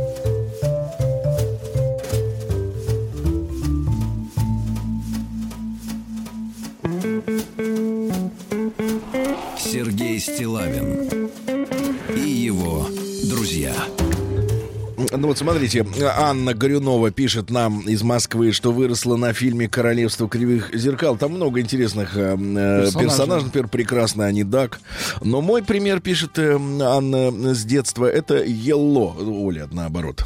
Да-да-да, из этого фильма никогда не ныть, стойко переносить трудности, искать выход из любой ситуации, вести за собой людей, честь и отвага, да. Ну вот Тимур и его команда, э, Алексей Мересьев пишут все-таки, что э, Владимир Невзоров дзюдоист. Все-таки... Да, олигарх напутал. Да-да-да, ну немножко напомню, потому что, потому что Кадиллак увлек его слишком сильно. Давайте Антона из Воронежа послушаем. Антон, доброе утро. Доброе Да. утро, доброе утро, Да. Сергей, Ну, доброе утро. прошу, Рустам. прошу. Да. Кто для вас? Ну, если брать киногероев, то, конечно, э, я был в том возрасте, когда мы смотрели заедающий ВМ-12 фильмы со Шварценеггером, для меня были решающими в том, чтобы пойти в зал спортивный, начать какой-то такой образ жизни. Вот, конечно, он для меня был в тот, в тот момент э, примером для подражания, э, вот, и поэтому из киногероев, наверное, я бы выделил его, вот, именно в таких ролях. Шварценеггер, понимаю. Да. Хорошо. Хороший, хороший комментарий от нашего слушателя из Санкт-Петербурга. Все такие правильные, у всех такие достойные герои. Скажите, почему же мы живем в таком... Откуда все эти гадкие люди вокруг? Народ, прекрати лицемерие и самообман. Вот что-то все вокруг гадкие. Вот, вот все звонят приличные люди. Давайте Олю наконец, послушаем. Оленька, доброе утро. Доброе утро. Да. Знаете, даже немножко стыдно рассказывать. Э, э, В общем, до восьми лет кумиром была я. Э, как? В общем, ку- кумиром была я. Се- Себя считала кумиром жизни. В общем, я считалась Оригинально. артисткой, непроизведенной и пела, танцевала. Сцена у меня была, это хрущевка, проход между кухней и коридором. А У меня был псев- псевдоним. Э, Выступает Наталья Шаталова. Вся увешанная была в маминых шарфах крабдышиновых. Мама была в ужасе. Что из Оли вырасти? Я была... Вообще меня Олей зовут. Вот. И выросла я просто э, медсестрой, э, массажисткой. Неплохо. Проработала почти 40 лет. А родители у меня были самые любимые после восьми лет моих, и мои кумиры папа и мама. Была очень любящая семья. Папа А что случилось-то в 8 лет-то? Как изменился тренд, как говорится? Ну, я пошла в школу, я поняла, что... Я в садик не ходила, я была домашняя девочка, наверное, это тоже влияло. Вот, а, а в школе я поняла, что я не, не кумир все-таки. Мгм. Обломали крылья, да?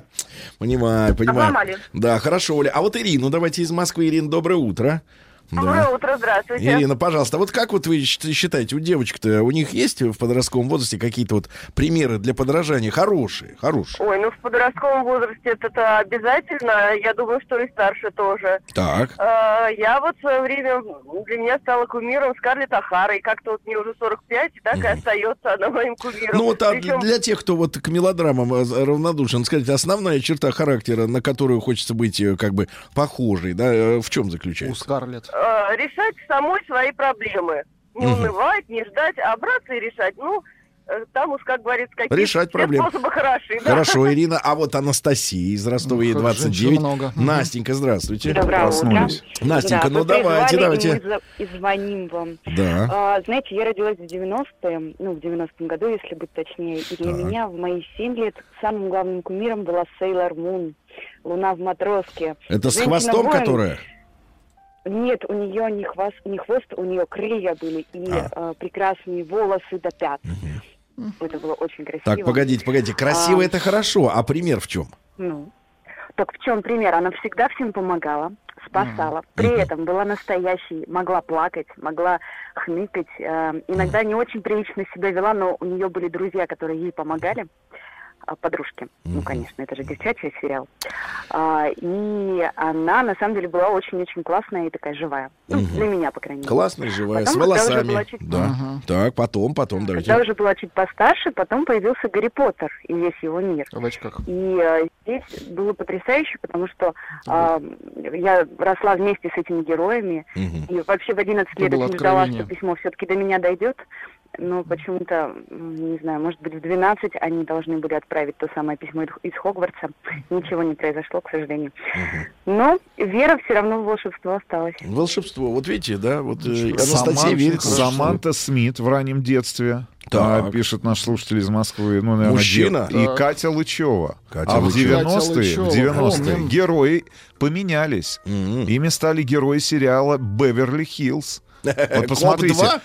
где Саманта Смит, Катя Да. Лычева и где герой сериала Ну, там в «Беверли». Америке. А вот смотрите, В мнение. Для меня публичным героем с детства был Джеки Чан. Я не знаю почему, но я ему верю. А в недавнем времени я прочел его книгу и убедился, что и в жизни он настоящий человек. Сер- Анатолий 31 Сергей. Бодров-младший, герой нашего времени. Сергей, 32 года, из Москвы. Да. А скажите, просто, Рустам, вот вы внимательно читаете сообщения, которые в WhatsApp валятся. А Нет ли людей, которые верили как самому себе, например, герою Волка из «Ну, погоди»? Нет. Вот есть, для, вот есть Так. для вас сообщение, Да. Сергей. Здравствуйте, мой герой был и есть Михаил Сергеевич Горбачев. Игорь, 53 года, Тольятти. В юности прочитал книгу в августе 44-го. Хотел э, очень быть похожим на Таманцева. Потом эту роль сыграл в одноименном фильме Владислав Галкин. Давайте Ирину из Омска послушаем. Ирина, добрый день, доброе утро. Да. Здравствуйте. Ирина, Алло. да, пожалуйста, Алло, вот кто для вас-то был героем таким вот, для девочки? А В подростковом возрасте про- э, была такая библиотека ЖЗЛ. И э, читала вот про них, восхищали революционеры в том возрасте. Пели Эдмунда и Дзержинский тем, что охранка применяла к нему пытки последней степени. Уже не помню, четвертая, по-моему. И потом впоследствии, когда он попадал в руки, его даже не допрашивали, потому что в этом не было никакого смысла. Мгм. Вот это очень сильно восхитило. И, ну, пока там... Терпел, девушкой- Дзержинский терпел До пытки, понимаю. Герой десантник из кинофильма в зоне из кинофильмов, ну из серии в зоне особого внимания и ответный ход. Да, да, да. А Лену давайте из Питера послушаем. Леночка, доброе утро. Да. Доброе утро. Лена, а для вас кто был вот, да, героем? А, для меня в детстве и в переходном возрасте практически Да. была Миледи. Это просто был мой Погодите, но кумир. ей же отрезали голову топором дороже. Да-да-да. Вернее, Но я всегда наоборот, ее очень ничего. сочувствовала. Вам финал тоже понравился? Конечно, нет. Конечно, К нет. да. сожалению. Но, да, товарищи, я смотрю на, Карада Катани. Помните, когда у него кончились пули? Помним, обожаю Пули, да. Агнету и да. Забы. Да, но я верю, что сообщение о том, что кому-то все-таки нравился, давайте честным людям, и нравился Винни-Пух, они А- тоже придут. И кому-то Саша Белый. Вот такая картина, друзья мои, такая вот ситуация. Приготовились к съемке. Тихо. Держать свет. Держать свет. Тихо. Начали. В фильме снимались. В главных ролях. В главных ролях. Главные роли снимались. В главных ролях. В главных ролях. В главных ролях. В ролях. В ролях. В ролях.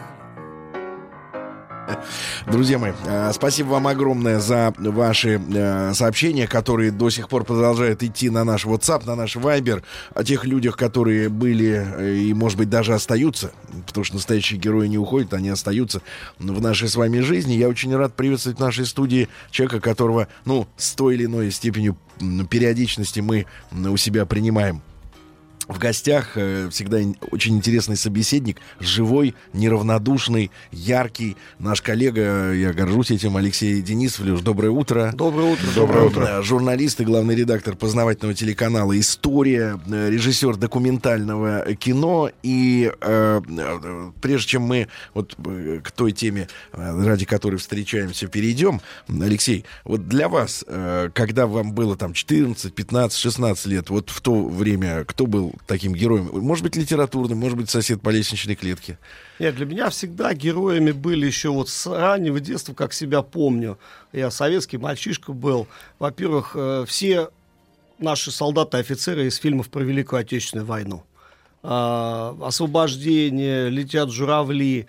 Конечно, Александр Невский, Суворов, Нахимов, эти классика советского кино, Ушаков. Я по 15 раз ходил в кинотеатр, помню, за 15 копеек, кинотеатр «Орленок» на проспекте Мира, смотрел с замирающим сердцем, как наши корабли штурмуют бастионы на острове Корфу. А когда стал постарше, меня, конечно, потрясла до мозга костей, и это стало символом моей жизни. История Александра Мамкина, летчика, который вывозил из Белоруссии в апреле 44-го детей на самолете Р-5. 10 детей, учительницу, двух раненых партизан, а дети э, были освобождены партизанами из детского дома. Немцы у них кровь хотели забирать для немецких солдат. И вот над линией фронта его подбила немецкая зенитка, и кабина стала гореть.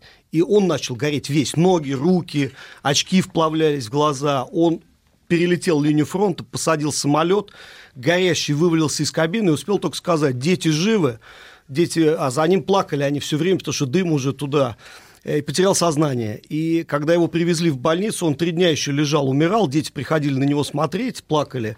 А, врачи говорили, человеческий организм не может вынести этого порога боли, он должен был умереть давно, потому что у него сгорели ноги до костей, и а, очки вплавились полностью в глаза. А Ему было 28 лет, и могила его находится в Смоленской области, в городе Как Елиш. еще раз зовут его? Александр Мамкин. И сейчас в России живет. Я вот документальный фильм мечтал снять, но вот денег не нашел, к сожалению, так три года уже мучить. 80 потомков. А, уже есть праправнук, как бы они все себя называют детьми Александра Мамкина. А, ему было 28 лет. И э, до сих пор он не награжден за этот подвиг, у него нет награды. Многие считали, что там орден Красной Звезды, а оказывается, просто он был присужден за другую операцию. Он получил его уже посмертно. И вот этот человек стал для меня символом э, советского героя и русского героя вообще, потому что я даже фильм хотел назвать «Советский ангел».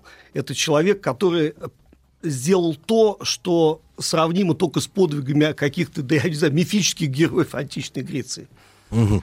Вот такая история, друзья мои. И э, дело в том, что телеканал, э, опять же, История. история, да, он запустил уже м, всенародную акцию «Я горжусь» вот к 75-летию, да, и сайт мы вот перед эфиром... Я э, горжусь.рф. Да, перед эфиром с Алексеем посмотрели, да, как э, это выглядит в смартфоне в том же, да.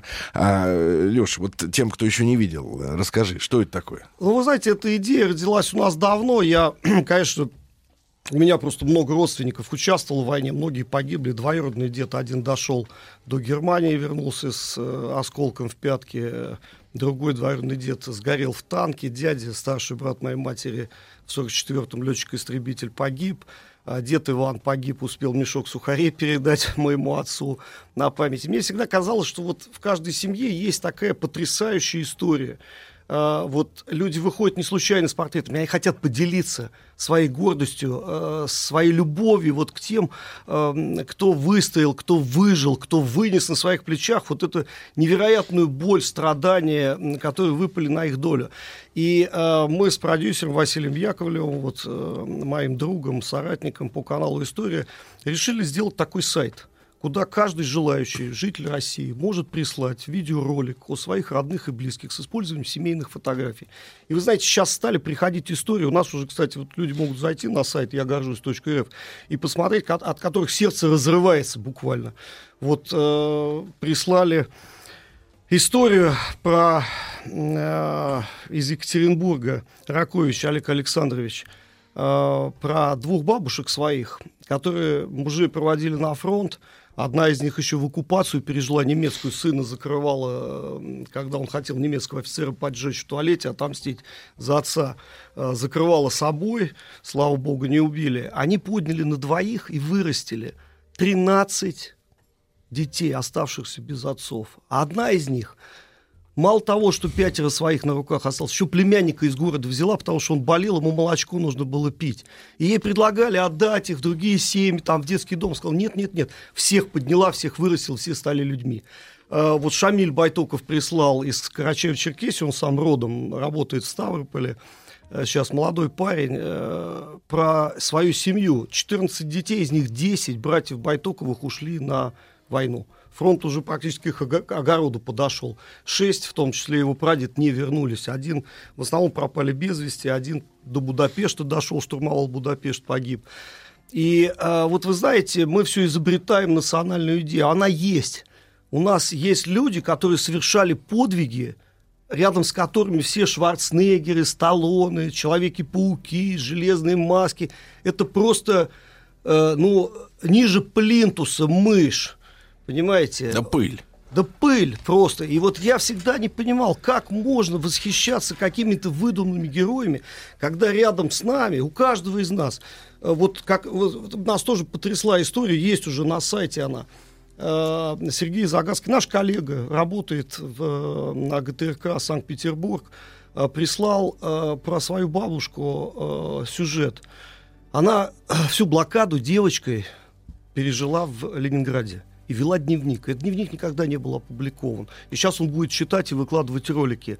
И он сам нашел, э, там есть потрясающая деталь, она говорит, что мы, у нас еды не было, денег не было, и поэтому мы вынуждены дедушку оставить в больнице. И его похоронили, мы не знаем где. И он нашел его могилу, захоронение, где он лежит на Пискаревском кладбище и успел бабушку, она уже не ходила, привести. Она вот сидела перед этой могилой, прощалась с ним, уже умерла, э, вот Царствие Небесное. И вот просто на разрыв сердца, а сни, снимает он уже это и читать будет этот дневник э, с э, своим сыном, уже с правнуком. Понимаете, есть вот сюжет прислала Пырх Кристина из Красноярска про своего дедушку, которые на Украине жили, они семья сама из Запорожья. Он дважды попадал в немецкий плен. И оба раза умудрялся оттуда бежать. Второй раз он прятался в Днепре и дышал через камыш. И немцы стреляли по воде.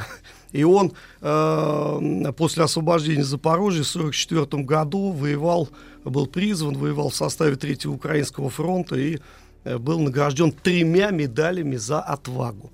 Вот вы мне скажите, какой Шварценеггер мог это сделать? Ну вот, Алексей, тогда такой философский вопрос напрашивается. Люди-то изменились с тех пор, вот как вы думаете? Вы знаете... Что за люди были тогда, которые это делали? Вот мне кажется, люди в, по сути своей никогда не меняются. Люди всегда делятся, они же делятся не по политическим партиям, а на жадных и щедрых, на добрых и злых, на умных и глупых, на тех, которые готовы к самопожертвованию, никто трус. Вот у нас есть история, там прислал как раз тоже один из авторов, э, дед выступал против советской власти, прятался в лесу, потому что критиковал там партийное начальство за коллективизацию, то есть, но когда война началась, он пришел из леса, записался добровольцем, ушел на фронт и погиб. Или вот Николай Табашников, наш коллега, друг э, и Я очень люблю, талантливый журналист, продюсер, руководитель моей планеты. Он вчера на пресс-конференции, вот мы по поводу запуска сайта я гожусь.рф, рассказал историю своего деда, э, который был осужден несправедливо по 58 статье в 1938 году. И, находясь в, В заключении в лагере, добивался, писал, что хочу кровью доказать, что я родину всегда любил, был ей верен. Мы там все плакали просто, понимаете? И он ушел в 43 году на фронт, добился своего. И в 44 году погиб в Восточной Пруссии. И Коля нашел все документы, нашел его могилу, приехал, поклонился. То есть вот у каждого из нас, у каждого человека в сердце, в душе это живет постоянно. Просто, понимаете, если вот у Розанова, нашего философа, есть хорошая э, фраза одна, э, говорит, вот пресса сейчас выполняет, это он писал в начале 20 века, дурную роль, она раздробляет душу э, все время вот негативом каким-то. А если душу раздроблять, как она будет жить? Мне кажется, просто вот мы пережили распад э, страны, э, страшные катастрофы, войны, нищету. Многие ветераны, которые всю жизнь копили деньги, ну, я знаю жуткие истории, вот я весь Советский Союз бывший объездил. Э, всю жизнь работал там на шахте человек, скопил денег и все потерял в один день из-за каких-то там реформ вот этих, э, значит, прогрессивных. А, И вот эта слезинка этого ветерана, она так и осталась неискупленной, понимаете? У нас народ за 75 лет так и не выговорился, так и не поделился ни своей любовью, ни своей болью, потому что все время вот нужно было работать, Ну, воевать, выживать. родину защищать, выживать, детей растить.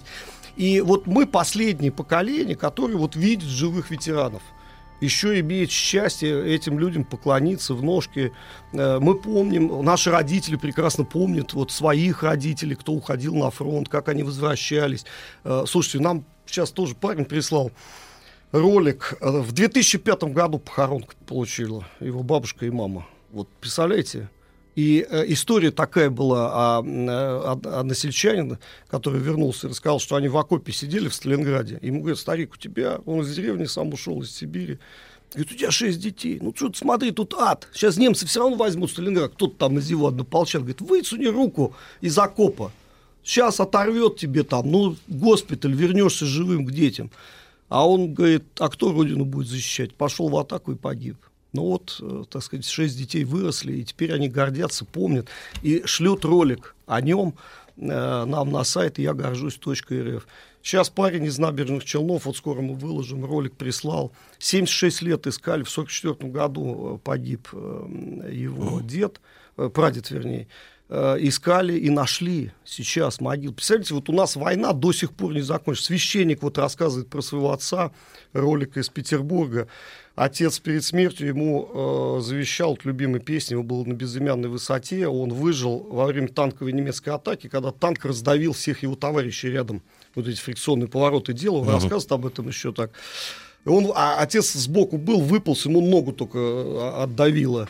И он говорит, сынок, вот столько наших там ребят осталось непохороненных, ты, говорит, храни их, вот, если будет возможность. Он говорит, я уже 50 тысяч похоронил, вот этих безымянных наших солдат. Вот они герои. И его отец, и этот священник, который сейчас это делает, понимаете? И мы хотим, я хочу, чтобы вся страна это видела. Вот мы должны делиться этим всем, мы должны делиться этой любовью, этими эмоциями, э, счастьем, что у нас такие героические, фантастические предки. Понимаете, каждая наша бабушка, которая провожала на фронт сына, мужа, э, брата, она, э, понимаете, не хватит, как правильно он сказал Ракович Александр Александрович в своем ролике, не хватит ни железа, ни камня, ни хрусталя, ни золота на всей планете, чтобы им памятник поставить. Алексей, э, я еще раз напомню, друзья мои, что э, мы говорим о сайте я горжусь.рф. И о проекте всенародном. Да. да. Это, народ, кстати, в котором можно поучаствовать. Да. да. Леша, вот такой важный вопрос. Вы говорите, что э, люди делятся не по партийному признаку, а там хороший, плохой, злой, добрый и так далее, да? Э, надо ли сегодня в кино, в том же, да, и в документальном, и в художественном показывать э, всех людей, которые были тогда на войне? Я имею в виду и тех, кто, вот как, Конечно, как говорите, кто-то, кто советовал руку высовывать, чтобы вот в надо госпитале правду отлежаться. показывать. Знаете, вот у нас мы уже показываем эти ролики не первый раз. Я сейчас и перед студентами выступаю, призываю их подключаться. Вместо того, чтобы поехать там э, загорать куда-то, съезди, найди место, где воевал твой дед, прадед, э, сними ролик про него, выложи. И вы знаете, вот молодежь, отвязанная, современная, модная, смотрит, на втором ролике все начинают плакать. Потому что правда, она пробивает сердце, понимаете? Нету, как э, Солженицын говорил, одно слово правда весь мир перевесит.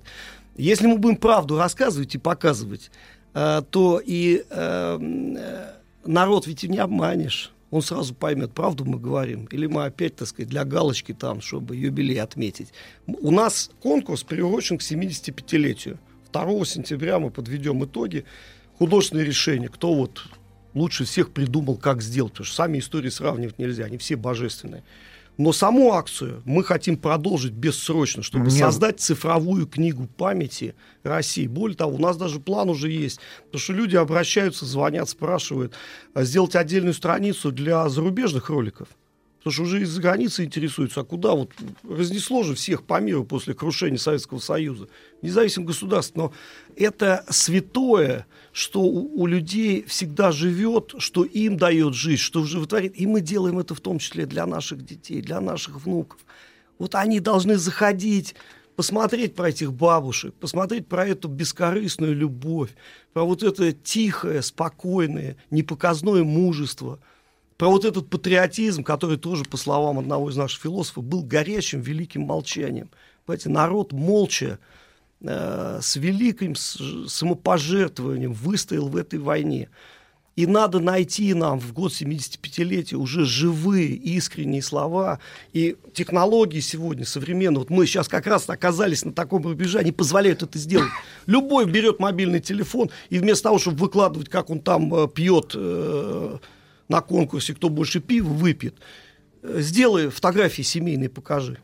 Есть какие-то требования к тем роликам, Да, которые, конечно. которые загружать необходимо там на сайте Да, там любой человек может зайти, у нас есть правила, они достаточно сформулированы, понятно, мы очень так тщательно готовились, от 3 до 5 минут, желательно снимать, конечно, если на мобильный телефон, горизонтально, чтобы это можно было размещать в эфире, потому что мы лучшие ролики э, каждый месяц будем отбирать 10 штук, и в, ка- в эфире канала «История», а сейчас Николай Табачев сказал, что и в эфире «Моей планеты» мы будем крутить вот до 2 э, сентября.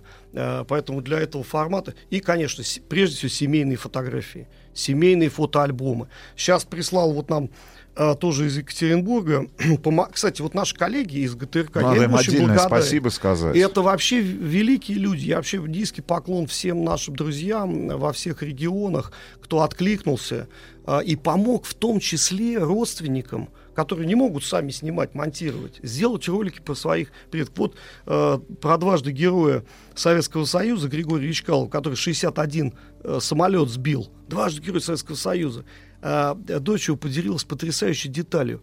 Она всегда говорила, пап, ты кто? Он говорит, я солдат Родины солдатом себя всегда называл. И она, когда пришла говорит, в школу, меня спросили, говорит, а кто твой папа? Говорит, солдат.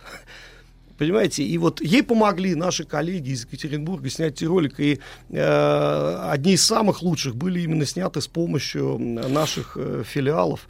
Я им очень благодарен. Вот, кстати, одна, один из самых трогательных роликов вот прислала э, ведущая из ГТРК э, Башкортостана э, про своего э, отца Морзина Ишбулата э, Жангалеевича, который служил подводником и совершил переход по всему Северному пути. Четыре- две лодки потопили немцы там у берегов Штатов, до Владивостока дошел, потом участвовал э, в э, войне на Дальнем Востоке.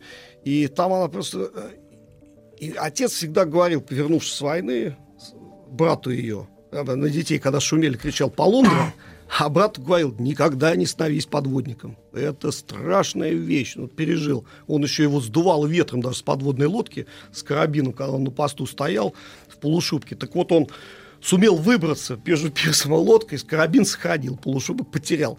И а, а брат ее пошел служить подводником и служил в Севастополе. Вот, и они сказали, что как вот мы, конечно, гордимся. Для нас святой человек, который, э, в общем, из такого сельского простого мальчика стал э, великим героем, защищавшим родину. И низкий поклон всем вот нашим друзьям, коллегам. Я призываю всех, ребят, не стесняйтесь, пожалуйста. Вот э, ролики есть уже очень простые. Человек берет мобильный телефон, берет в руки фотографии и рассказывает свою историю. Вопрос такой от наших слушателей из Кемеровской области. Есть ли в этом проекте место историям про тружеников тыла? Про всех в том-то и дело. У нас нет ограничений. Про тружеников тыла, про тех, кто в колхозе работал, в госпитале, про детей, которые для раненых там ягоды собирали. У нас нет никаких ограничений. Это должна быть семейная история, которой вы гордитесь, которая вас в детстве, может быть, в юности потрясла. Друзья мои, с нами сегодня в этом часе Алексей Денисов, журналист, наш коллега, главный редактор познавательного телеканала «История», режиссер документального кино. О большом проекте «Я горжусь» к 75-летию Великой Победы. Мы сегодня говорим. «Я горжусь.рф» — это сайт. Приготовились к съемке. Тихо. Держать свет. Держать свет. Тихо. Начали. В фильме снимались. В главных ролях. В главных ролях. Главные роли снимались. В главных ролях. В главных ролях. В главных ролях. В ролях. В ролях. В ролях. Друзья мои, э, сегодня с нами Алексей Денисов, журналист и главный редактор познавательного телеканала «История» и режиссер документального кино. Проект «Я горжусь.рф». Это проект для всех, да, в, в нем может поучаствовать каждый из нас, я в целом говорю, да. Ну, все условия там. Люди спрашивают, где можно брать информацию официальную о своих родственниках, о близких. Я так понимаю, что сайт Есть сайт Министерства... Министерства обороны, конечно, Там там, есть архивы. потрясающие документы Вот, выкладываются. но, но мы сегодня упомянули уже не один, неоднократно э, слово «правда», да, и она, конечно, сильнее любых э, попыток ее, э, так сказать, извратить. И вот, э, Алексей, мне кажется, мы должны не прятаться, да, от людей, у которых, ну, не- несколько иное, и, может быть, для нас, для меня лично откровенно непонятное стиль мышления, да, но его нужно не то чтобы принимать, но попытаться объяснить хотя бы, да, вот почему-то из Удмуртии, э, хотя, может быть, откуда угодно могли написать, э, пишет человек, к сожалению, к огромному сожалению, не подписавшийся.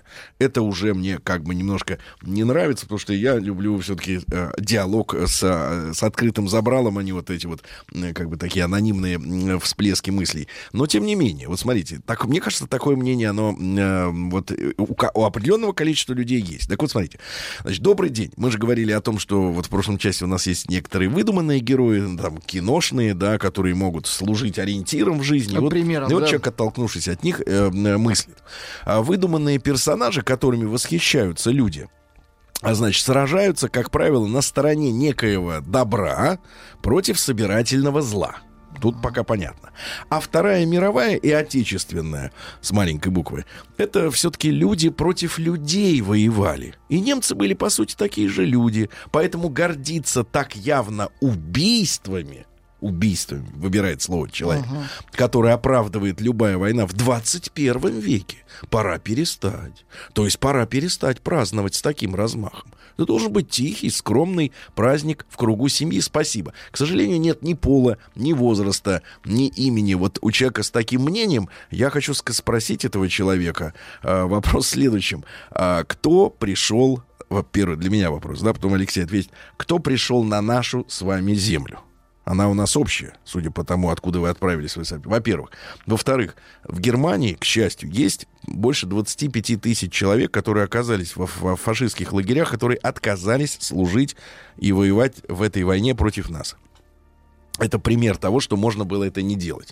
Не люди к нам пришли, а агрессоры. Люди, которые своим планом ставили убийство и порабощение нашего народа. Это мое личное мнение, вот чисто по-человечески.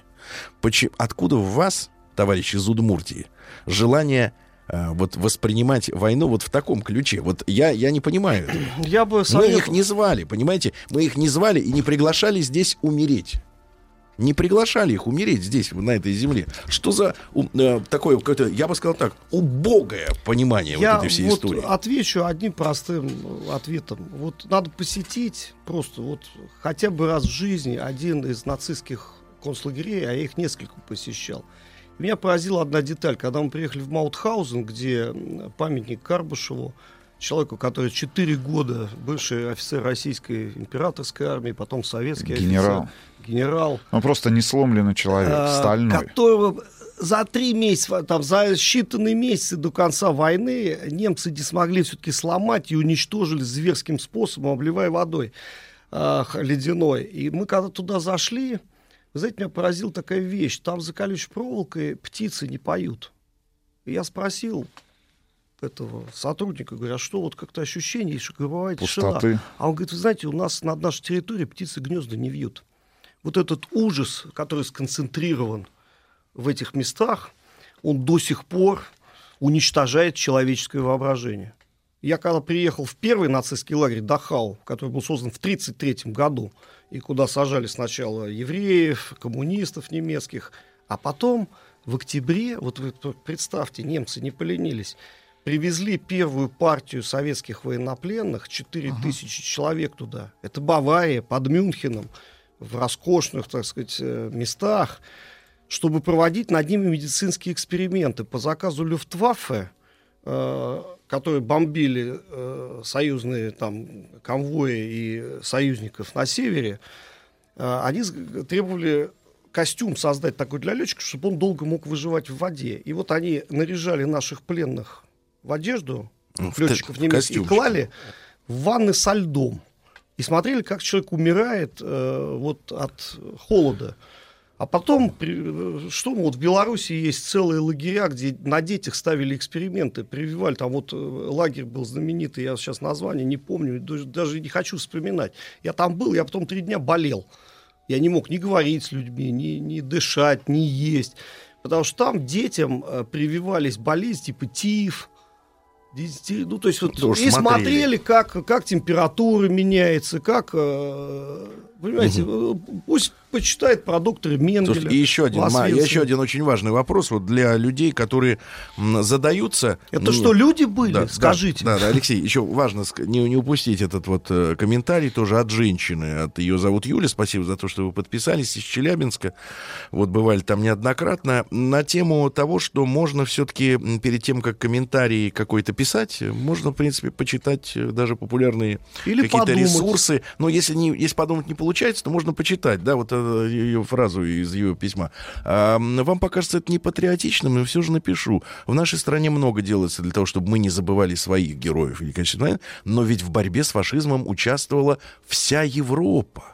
А теперь я хочу напомнить, Юле, а вы под- подскажите, пожалуйста, а вот в Воронеже, например, кладбище, кладбище людей, э, с которыми наша армия сражалась, освобождая этот город, там, скажите, пожалуйста, там немцы только лежат? А ведь там лежат румыны и венгры, например, да? Которые, Которые пришли от Орда. на территории А Воронежской вы, области. вы не- никогда не думали, Юля, что, э, в принципе, Сколько на терри- детей от голода умерло, нет, нет, нет, забрали? серьезно, а, а с кем мы сражались в Сталинграде? Там были только немцы. Итальянский корпус. Там, там масса народов, э, Румыния. Народов пришла к нам. нам. К нам пришел Евросоюз, это К Орда нам целая. пришел, вот Там это, был кстати, французский про- корпус. про- произвели- во- э, французов участвовало больше в, э, на стороне вермахта в войне, чем во французском сопротивлении. Даже исторический факт. Но вы понимаете, вот э, в силу гуманизма Советского Союза многие страны, такие как Румыния, которая Ну, соцлагерь. всю войну Да. э, нацистскую Германию нефтью, Нефтью, да. Венгрия, которая страна 10 миллионов человек, хороший народ, все понятно, но они послали больше полумиллиона солдат в Советский Союз. Две армии огромные, которые воевали отчаянно и жестоко. Э, Румынам Гитлер подарил э, Одесскую область, назвал ее Транснистрией, они назвали. И тут же всех евреев уничтожили, понимаете? Э, Так мы, видишь, Леш, мы говорим о том, что... Швеция что, что- руду поставляла Да. до середины 44 года, нейтральная страна. Леш, мы говорим о том, что вот на- мне, мне, мне не то чтобы, но я, я не, не в ужасе, да, я понимаю, что, к сожалению, с, э, с образованием и вот у нас под саморазвитием понимаются какие-то, я не знаю, мифические вещи, какой-то эмо- Коучинг, ну, эмоциона- давайте скажем. Нет, давайте так, эмоциональный интеллект, какой-то вот запредельные для меня вообще вещи. А вот элементарные исторические факты о своей собственной стране люди как бы вот вообще не знают. И это же вызывает ощущение стыда, ребята. Конечно. Стыда вызывает ощущение. Ну какая вся Европа во- воевала с, с фашистами? Ну откуда, откуда это мнение вот в голове у человека? Вот откуда? Вот Слушай, лю- даже Болгария, которую мы освободили от османского ига пятивекового, дважды и во время Первой Лёш, мировой войны, значит, во Второй, вот смотрите, вот смотрите, вот смотрите, нам иногда кажется просто, вам, ну, как документалисту, нам, как говорится, публицистам, нам иногда кажется, что э, всеми усвоены, грубо говоря, азы. Дважды два — четыре. А на самом деле оказывается, так. Что каждому новому поколению надо опять рассказывать, соответственно, вот... э, Правильно, потому что Советский Союз распался, а воевали против э, европейцев, пришедших добывать себе жизненные пространства и ресурсы, все народы Советского Союза.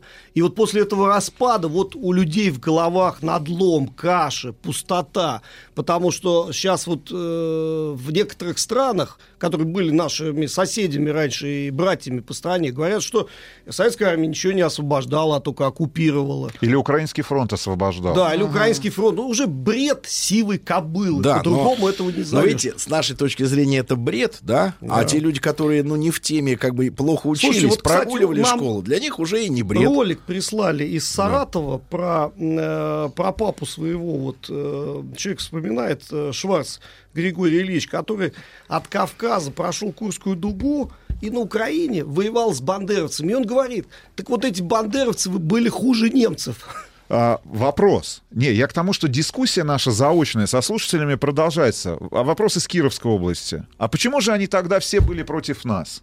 Ты, ты понимаешь? И э, я, я не знаю, что с этим делать. Где, в каком месте не просто надлом произошел, да, Ну, зачистка памяти произошла преда- национальной. С точки зрения, как Послушайте, бы, мы ну, жили нас 20 это- лет в безвремени. Я помню прекрасно тот период, который многие сегодня уже забыли, когда в 90-е публицисты, журналисты, э, политики называли ветеранов Великой Отечественной войны красно-коричневой чумой. Послушай, ну было же это, понимаете, что мы хотим сейчас? Поэтому у нас и выросло поколение, которое может и шашлык пожарить на вечном огне, понимаете, и убить ветерана, украсть у него ордена. Ну, что посеяли, то и пожинаем. Но я считаю, что бояться этого не надо. Правда на нашей стороне. И вот мы всем народом должны опять объединиться. Мы должны поделиться своим чувством любви к родине, любви к своим родителям, э, к своим предкам. И вот, слушайте, кости наших предков лежат от Волги до Берлина по всей Европе. Да и в Китае лежат. И в Манчжурии, понимаете, нет такой страны в мире, которая бы такие жертвы принесла на алтарь э, победы во Второй мировой войне, в Великой Отечественной войне. И нам просто надо, э, как вот хорошо вчера Федор Бондарчук на пресс-конференции вспомнил слова Льва Толстого, что если злые люди объединяются ради какого-то дела плохого, то и добрые люди тоже должны объединиться. И мы должны противопоставить нашу любовь к своим родителям, бабушкам, дедушкам, к своей родине, вот тем, э, я бы сказал, вот сравнил их, знаете, с библейским хамом.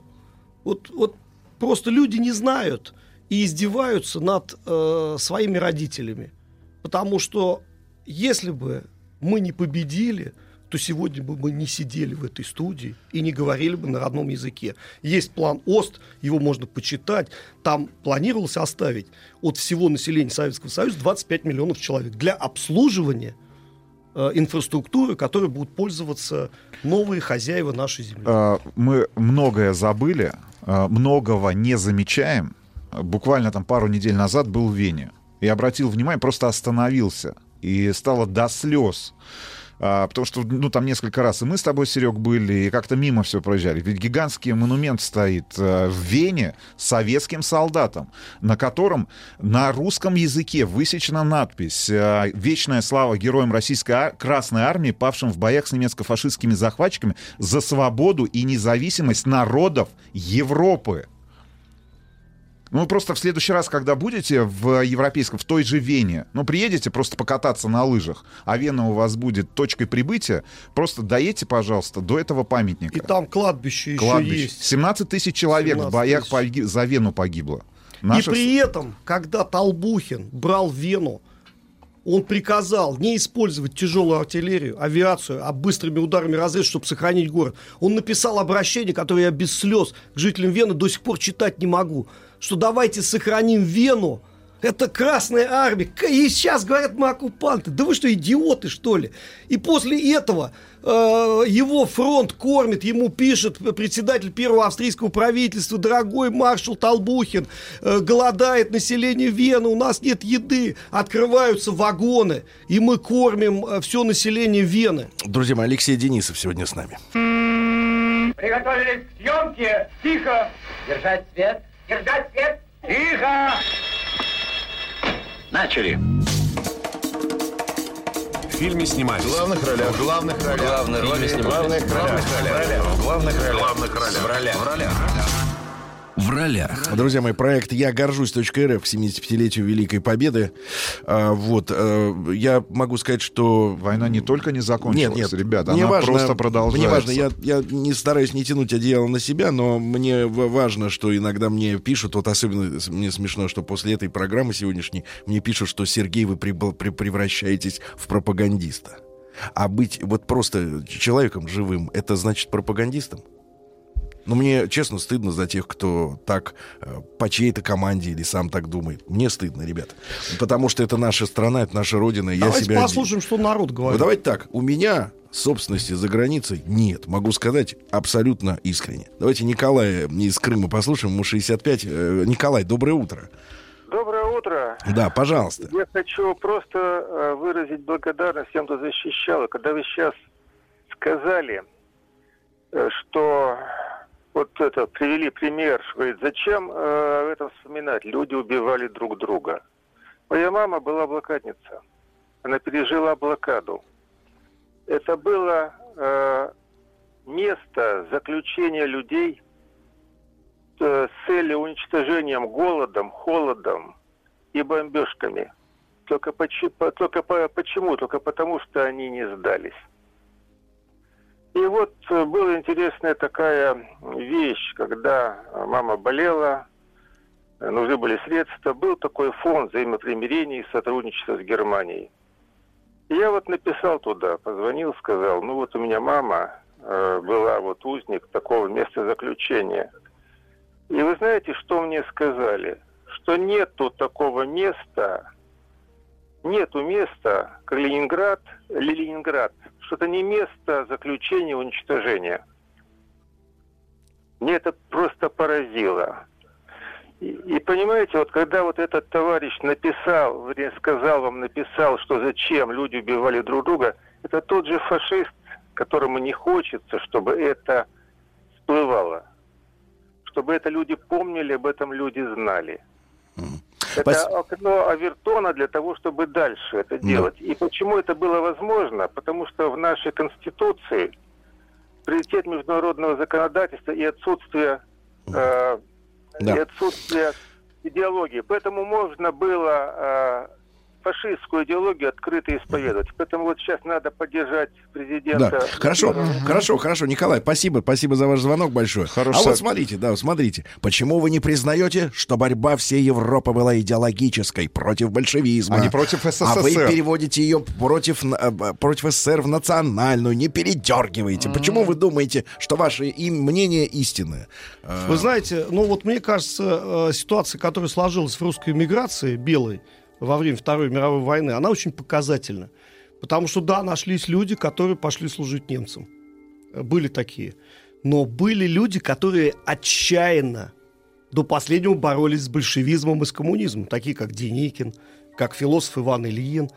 И что э, Бунин Иван, никто из них не пошел не только на сотрудничество с немцами, но все они с презрением от этого отказывались. А Иван Ильин, который написал самые глубокие работы о природе большевизма, и где критиковал Ленина, Маркса, Сталина, он написал тогда те люди, которые говорят, что немцы идут освобождать Россию от коммунизма, лгут, потому что немцы идут осуществлять вековую мечту германской расы о пре- превращении России в историческую кучу народа, о том, чтобы истребить и поработить русский народ, о том, чтобы его землю превратить в свою собственность. И каждый русский достойный, честный человек должен встать на защиту своей земли. Это говорил антикоммунист Иван Ильин. Понимаете? И э, вот есть моменты в жизни каждого человека, когда принимается главное решение. Что для тебя важнее?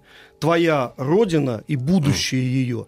Или э, служение какой-то идеи? Ну, Давайте вот такое идеологии? распространенное э, тоже мнение, я то так вот вспоминаю из э, документалистики, из какого-то общения тоже, что действительно э, мы сначала-то мы отступали, да, и было это мнение, да, вдруг немцы действительно освободят там или еще, потому Было, что обид, конечно. обид на советскую власть было много. была большая. Да-да-да. Но э, когда люди стали действительно видеть, что происходит с их родными, близкими, какие мучения, издевательства нечеловеческие, Послушайте. жертвы, да, тогда война повернулась обратно, то что люди поняли, что э, вся эта лажа Есть про потрясающий- освобождение от большевиков, это, это бред. Есть потрясающий эпизод. Паулюс проезжал через русский город Белгород, в центральной Черноземной России. Ехал брать Сталинград.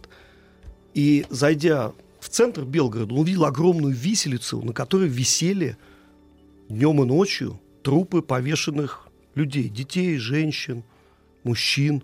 Я сказал, что это такое? Я сказал, подождите, у нас говорит, два концлагеря в центре города. Для, один для военнопленных, другой для, для жителей. Он сказал, виселицу уберите, потому что а, мы отсюда живыми не выйдем. Но э, э, понятно, что он-то, может быть, и сказал. Но буквально в, э, летом э, того же года э, две с половиной тысячи женщин, детей и стариков были сожжены заживо под Белгородом, в том числе с участием венгров и э, бандеровцев. И руководил всем этим немецкий офицер. Понимаете? И во рвах закапывали. Вот о чем мы должны помнить. Мы как-то это подзабыли все. Э, Там был, я помню, в 90-е модный слоган. Немцы победили, мы бы сейчас пиво баварское пили. Да вам даже не дали бы со свиньями вместе питаться, дорогие мои. Друзья мои, я еще раз напомню э, об всенародной акции «Я горжусь». Э, э, сайт специальный создан «Я горжусь.рф». Есть возможность рассказать историю героев своей семьи личной, да. Заходите, смотрите э, на других людей, оставляйте свои записи. Алексея Денисова я благодарю, журналист нашего коллегу, режиссера документального кино. Леша, спасибо, Спасибо огромное. огромное. Чтобы добраться до корня проблемы, вам необходим курс терапии. Ты возьмешься, я доверюсь тебе. Я вряд ли подойду. Я ведь у меня э, полный комплект пациентов. Мне никак не выкроить время. И, и вообще я ухожу в отпуск. Куда? Сведения не для пациентов. Куда едешь? Отель Шератон Белл Харбор, Майами Бич. Не так уж трудно, да? Действительно. Мужчина. Руководство по эксплуатации. Дорогие друзья, долгожданный Анатолий Яковлевич Добин, профессор. А, Анатолий Яковлевич, доброе, доброе Здрасте. утро, да. Вы знаете, меня даже... Вы даже... опять меня повысили. Э, Погодите, мне э, вот на тему профессора, действительно, я готовился к сегодняшнему эфиру, перекладывал, так сказать, э, письма в ваш адрес, которые приходят. Шариковую И ручку вы знаете, меня вот в полудреме такой предутренний, Ему стопкой приносят, он берет полудрем, мне трудно говорить.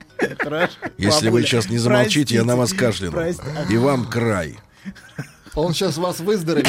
Зачем Вот пугать? я тебе про это и говорил. Да, так вот, так вот, значит, и мне в полудреме утренней было страшно. Я помню, как вы меня одергивали и говорили, что вы не профессор, и вдруг мне стало страшно, а вдруг вы скажете, что вы не Анатолий.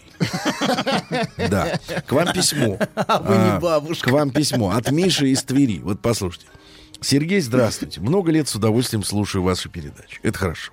Особенно нравятся эфиры с товарищем Добиным и те передачи, которые освещают исторические события. Хочется задать вопрос. Может, вы передадите доктору? А, Я во многих его этюдах узнаю свою семью. Вот э, эти все болячки, о которых говорит доктор, они больше относятся к постсоветскому пространству или имеют общемировой характер. Например, история с, рас- с запретом на разделение, да, вот когда сын, например, от мамы не может отделиться никак. А, а как дела обстоят в Америке или в близком доктору Израиле? Хотелось бы... Он, он далекий, а не А, близкий. хотелось зачем, бы- зачем сразу грязь? Хотелось бы услышать, э, хотелось бы услышать ответ. Допустим, в Америке, ну вот мужчина опять же пользуется стереотипами, которые есть в голове. В Америке принято выпинывать детей после школы в колледж. Я вам скажу, дорогой друг, уже 10 лет, как статистика показывает, что штаты захлестнула волна вот этих 30-летних детей, которые продолжают жить с Маменьких родителями. сынков, да. да. А в России чуть ли не до 30-40 люди живут с родителями. Может, док, э, доктор имеется в виду, э, в курсе, как работает запрет на разделение в разных странах. Большое вам спасибо за ваш труд и так далее. Всех благ. Ну, спасибо большое Мише из Твери. Э, В принципе, вот вы когда действительно об- обличаете, доктор... Я не обличаю. Он врачует. Вы Наоборот. мирового масштаба, док. Да, вот нет, нет, это, это не подлежит сомнению. Рубли конвертируются, слава богу. Но дело в том, что, доктор, действительно, вот эта проблема с неразделенными семьями, да? Разделенной любовью. Да, да, да. Это э, не, не только же наша проблема, Не это общечеловеческая. наша, Общечеловеческая, без сомнений. Ну, хорошо. Вот Не и все, вот и наша. ответили. Не, не только наша, но наша в особенности. Мгм. Вот. Давайте так. Ладно, продолжим. Помните, о чем мы говорили в прошлые разы? Конечно, нет, вы же были в отъезде в Израиле. Я Вас не был не в. Израиле. А где вы были? Какая вам разница, где я был? Хоть вы в Италии были? Да. Там сейчас вот запрещено. после вас шлейф остался Аккуратнее. Это от вас? нескольких сотен зараженных. От вас шлейф. Почему? Во-первых, я не был в Италии. Во-вторых, почему, если я был в Италии, больны вы? Вы где были? Звучит как допрос. Отель Шератон, не стесняйтесь. Майами видите? Бич. Да, видите, не так сложно. Продолжаем. Так, Значит, мы говорили о манипуляции виной, помните? да. Вспоминаете? В прошлый Да. раз мы говорили об очень страстных и глубоко неудовлетворенных дамах, которые адресуют свои огромные требования любви к своим детям. Вспоминаете? Они назначают ребенка на роль того, кто должен постоянно давать им любовь и подтверждать их ценность и значимость. То есть, по сути, они назначают его на роль родителя собственного. Сергей в прошлый раз сказал, а, если я правильно помню, что в этом требовании есть что-то математическое. Рядом со мной значит любит, а не рядом значит не любит. И а, значит, надо заставить, чтобы все время был рядом. Хоть мытьем, хоть катанием, как угодно.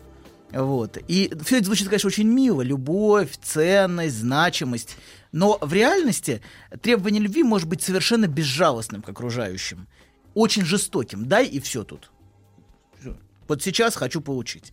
Вот. И это приводит к... Мы в прошлый Это раз как говорили... вендинг машине. Абсолютно. конечно. Денежку опустил, давай этот э, Дашь или сэндвич. нет? Ну, Долго можно, еще, ждать. можно начать ее колотить, эту машинку. Да, Конечно. со злостью. Давай, давай, давай. Вот. Можно, кстати, даже денежку не опустить, начать колотить и надеяться, что кто-то будет. Нет, это уже бандитизм. Да? А, извините. Я просто думал, что это нормально. Что продолжаю. Продолжаю. подлец. Так вот, значит, нужно получить а, по-любому. И это может очень, быть очень безжалостным по отношению к другим и очень жестоким. И приводит к очень драмам, помните, мы говорили об этих очень нелицеприятных драмах театральных, но очень тягостных. Когда, например, а, когда, например, драматический спектакль устраивается вокруг здоровья. Вспоминаете? Ну что, ездят скорые по четыре раза за день. Ну да, так тоже, наверное, бывает. Вот. И сутью которого является посыл «ты меня убиваешь своей нелюбовью». Это вот то, о чем мы в прошлые разы говорили. Вот этот театральный спектакль с умиранием, в нем содержится посыл. И если его перевести в речь, это «ты меня убиваешь тем, что не любишь меня».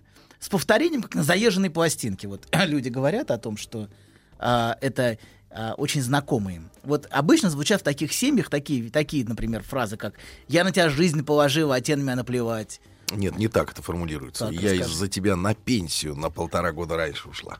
Ну хорошо, ну в вашей семье. Сейчас это хорошо. скорее плюс. То есть сейчас бы так не работало, да? Как жертва. Это был сэмпл. Хорошо. Ничего Ладно. хорошего. Значит, а почему ты меня не любишь? Почему меня так не любишь? Я думаю, так может бабуля говорить. На, на всех есть время, а на меня нет. Ну нет, вряд ли, мне кажется, так она, ваша бабуля так не говорила. Нет. Хорошо. Так вот, слушайте, а почему все время в красной шапочке? Можете рассказать? Ну, Так это мы у вас хотим узнать, док. Я высказал предположение Что- в прошлый что, как- раз, что это волк, симптомы? который съел бабушку и красную Нет, шапочку. ну это, это, это игривое объясние. а- Почему? а- Оно очень убедительно. Зря Вы вы так- давайте И по голос, теме. посмотрите, уже проступает. Послушайте. Я на вас сейчас чихну. А И вы горько пожалеете. а потом укусит вас. Хорошо.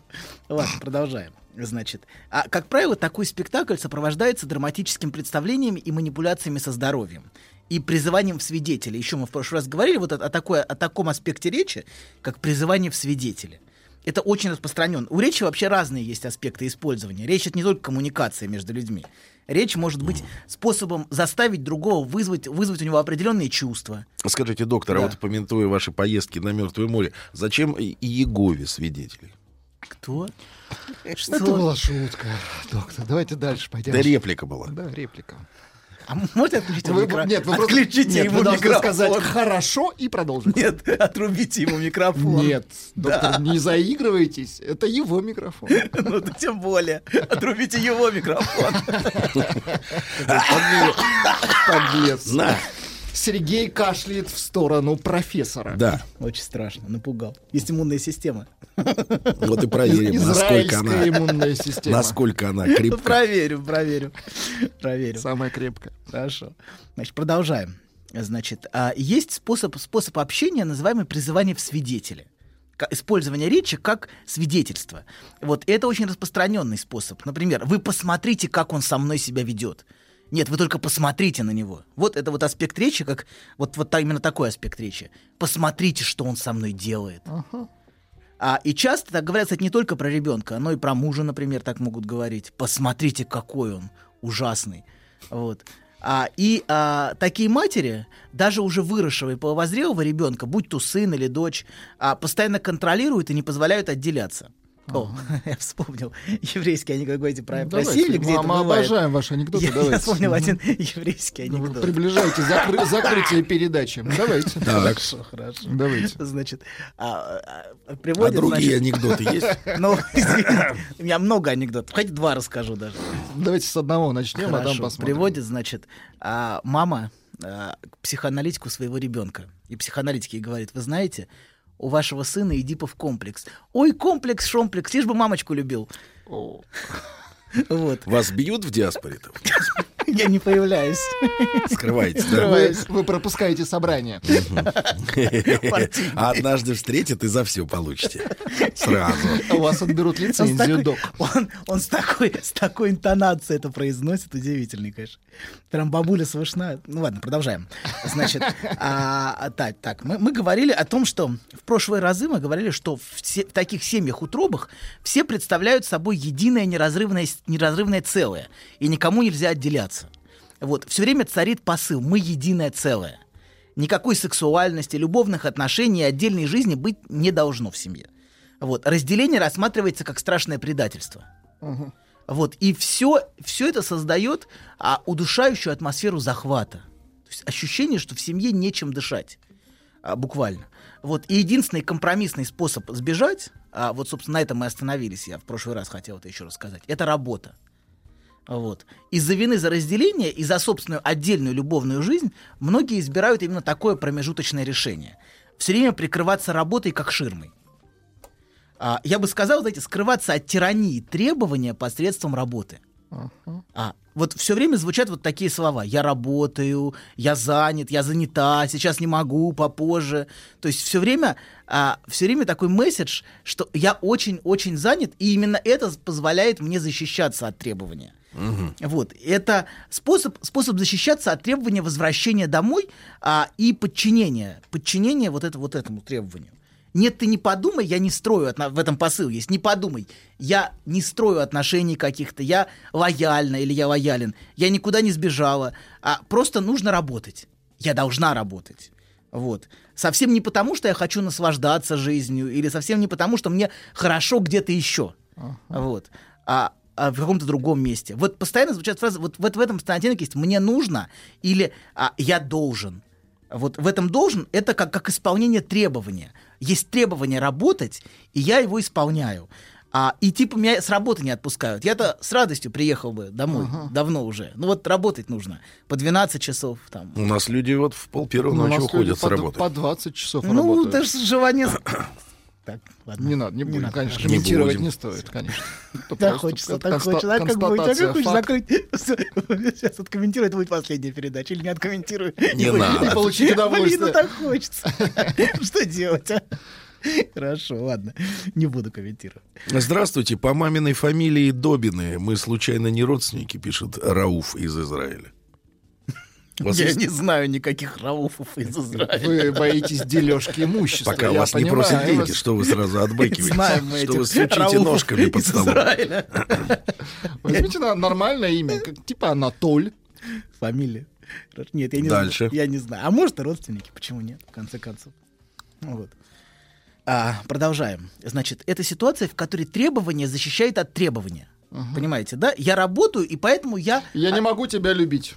Да, сеч- немедленно. Немедленно, да. Да. Я, я не исполняю твое требование быть все время рядом, потому что от меня требуют быть на работе. Это вот требование против требования. Это вот так можно назвать. То есть прикрываться одним требованием от другого.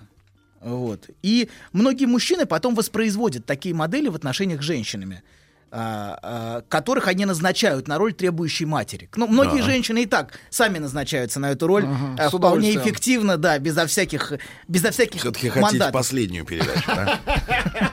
Ну что, подождите. Опять. Ладно. Это твой выбор, Толик. Самострел. Толик Самострел, давайте дадим им такое название. Хорошо. Значит, продолжаем. Значит, а, они назначают женщин, они, хорошо, они назначают женщину на роль требующей, требующей матери, и от которой они потом все время сбегают. Да. Все время на работе они. Сгорают на Они работе. сгорают на работе, работают. Да, и, и перед которыми постоянно чувствуют себя виноватыми. Вот они звонят, они все время оправдываются, например, что вот сейчас не могу говорить, сейчас занят, а сейчас работаю. Вот и так может длиться, в общем, у многих. Почему вы смеетесь, я не понимаю. Ну, просто, да. Они смеются Вы так, как будто они кого-то узнают. Так, как будто они кого-то узнают. Никого мы не узнаем, доктор. Хорошо. Дальше. Просто ярко представляю. Хорошо, да. И вот это, и это все время, все время попытка скрыться. Скрыться от требований. Не, сейчас не могу, сейчас не могу, чуть попозже, попозже. И это попозже длится годами. Вот. Работает, знаете, как пропуск, как разрешение на выход. Вот. На временное пребывание вне вот этого захвата. И а, некоторые женщины, которые сами являются матерьми, давайте вот мы от мужчин уйдем в сторону, это опасная тема, Так. похоже. Вот, а сами являются матерьми, могут выйти из дома только под предлогом работы. Потому что если она выходит из дома по другой причине, ее собственная мать, например, бабушка этих детей, а вот, может на нее смотреть с укором. А ты пошла развлекаться? А, ты же мать, как тебе не стыдно? Вот. Потому что если она выходит, да, да, если она выходит развлекаться, или как-то не на работу, по другой причине, ей всегда обвинят. И, например, мать ей потом скажет, когда она вернется. А дети все время спрас- спрашивали, где же наша мамочка? Понимаете, да, в этом постоянно а, явное или скрытое обвинение, и это очень тяжело выдерживать. Потому что дети в таком случае становятся инструментом. Инструментом требования и обвинения. Ты плохая мать. А раз ты позволяешь себе уходить. Вот. Если бы, а значит, ты не любишь. Ты не любишь своих детей. Любила бы, похоронила бы свою личную жизнь. И все свободное время была бы с ними. А поскольку ты не все свободное время с ними, Ты не вот, любишь. Мгм. Ты да. Ну, собственно, ты да. Математика тут очень четкая. Вот. И а такое требование очень сложно выдерживать. Это очень, очень боле... очень, это очень ну, невыносимо ощущается. А, как невыносимый захват. И, конечно, в такой ситуации действительно очень сложно любить собственных детей, если они превращаются в инструмент требования. Вот. Это становится очень-очень тяжелой вещью. Вот. А, да. Это, собственно, а, то, о чем, о чем я хотел говорить в прошлый раз, Ну. и на что у нас не хватило времени. Бабуля. Надо сказать, что вообще в списке ваших болезней нет легких. Все тяжело. Почему? Почему тяжело? Ну, во- вот э, Рустам нам часто рассказывал, что самая прекрасная болезнь это чесотка, когда человек чешется И м, получает ему удовольствие. получает удовольствие. А вот все, вот что, что вы описываете, вот все эти больные, они все мучаются. Рустам рассказывал об эротизации поверхности тела. Нет, Рустам рассказывал о том, как ему сладко было чесаться. Я и говорю, эротизация поверхности тела. Ладно, не будем, не будем трогать. Не надо. Эти болезни. Хорошо, хорошо, ладно. Значит, это очень интересная тема, кстати, отдельная тема. Вопрос, вопрос кожи, про- не, кожи, вопрос кожи и отношения Это человека. с- психическая болезнь. Ну, есть, есть, есть многие вещи с кожей связанные, которые действительно имеют психическое происхождение. Да вы что, серьезно? Конечно. Да. Ну, ладно. туда так свои грязные лапы не запускайте. Куда туда? В кожу. В чью кожу? Вот именно в чью? Хорошо. Ладно. Значит, это вот то, о чем мы должны были в прошлый раз поговорить. Теперь, а, значит, переходим к сегодняшней теме. Вот. А, значит, очень упрощенно способы контроля в семье. А, значит, значит сегодня, сегодня я хотел бы поговорить вот о вине. О вине и о вине в О семье. каком? О вине. Не французском. Ша- Шабли, что ты дашь? Шабли было бы неплохо. Ладно, извините. Сегодня продолжение разговора о вине в семье. Сейчас, подождите, сейчас соберусь. А, значит, я хотел поговорить о тех способах контроля пос- посредством вины, которые используются вот, в, в семье и в отношениях. Очень упрощенно можно разделить на два способа контроля. Очень упрощенно. Давайте будем иметь это в виду. Это не... Ну, чи- чисто для сегодняшней передачи. Давайте. Вот. Чисто. Ну, чисто два. Хорошо. Мгм. Первый это с посредством доминирования. Да. Например, мужчина может контролировать свою жену и детей а, авторитетом. Авторитетом, требованием Давить. подчинения, давить, или даже силой может контролировать. Об этом сейчас очень много говорится, о том, какие а, многие мужики плохие. Мы очень, это очень... Мужики не тянут, популярное выражение. Мужики, не- мужики не Мужик те- сейчас не тянет. Ну, мужик не тянет, или сейчас говорится о многих, а, а постоянно говорится о, о том, что, а, скажем, а, мужчины, они плохие тем, что они, значит, патриархальное общество, а, что мужчина доминирует. Это часто звучит в разных вариантах, в разных оттенках, а, да. Вот. А, ну, и мужики уже очень запуганы всем этим. Да. Вот. Это, в общем, чувствуется. Что, а, что вот этот дискурс, который, который навязывается, что, а, значит, что ты, что мужчина, значит, он, а, и уже непонятно мужчине, как себя идентифицировать а, с, с мужской ролью. Потому что если он идентифицирует с мужской ролью традиционно, он часто обвиняется тут же в том, что он, а как это, какой-то а токсическая маскулинность, вот, вот. токсическая. Вот это, да, это самое, это одна из таких смешных. Ну а если он не ассоциируется, тогда зачем ему женщина? Тоже верно. Тоже верно. Но у, этих, в общем... Получается замкнутый круг. Тут, не совсем... Блин, ну вот хочется... Ладно, Анатолий Яковлевич, и я хочу ответить от вашего лица. Сергею, ему 37 лет, он пишет из Владивостока. Добрый день. Скажите, пожалуйста, Анатолий Добин работает с регионами. Если я с Владивостока приеду, то возможен ли прием за пятерку? Да, дорогой Сережа, но в течение 30 минут. Все четко. Злой какой, а. Э, Судя по всему, это были приступы тревоги. Что?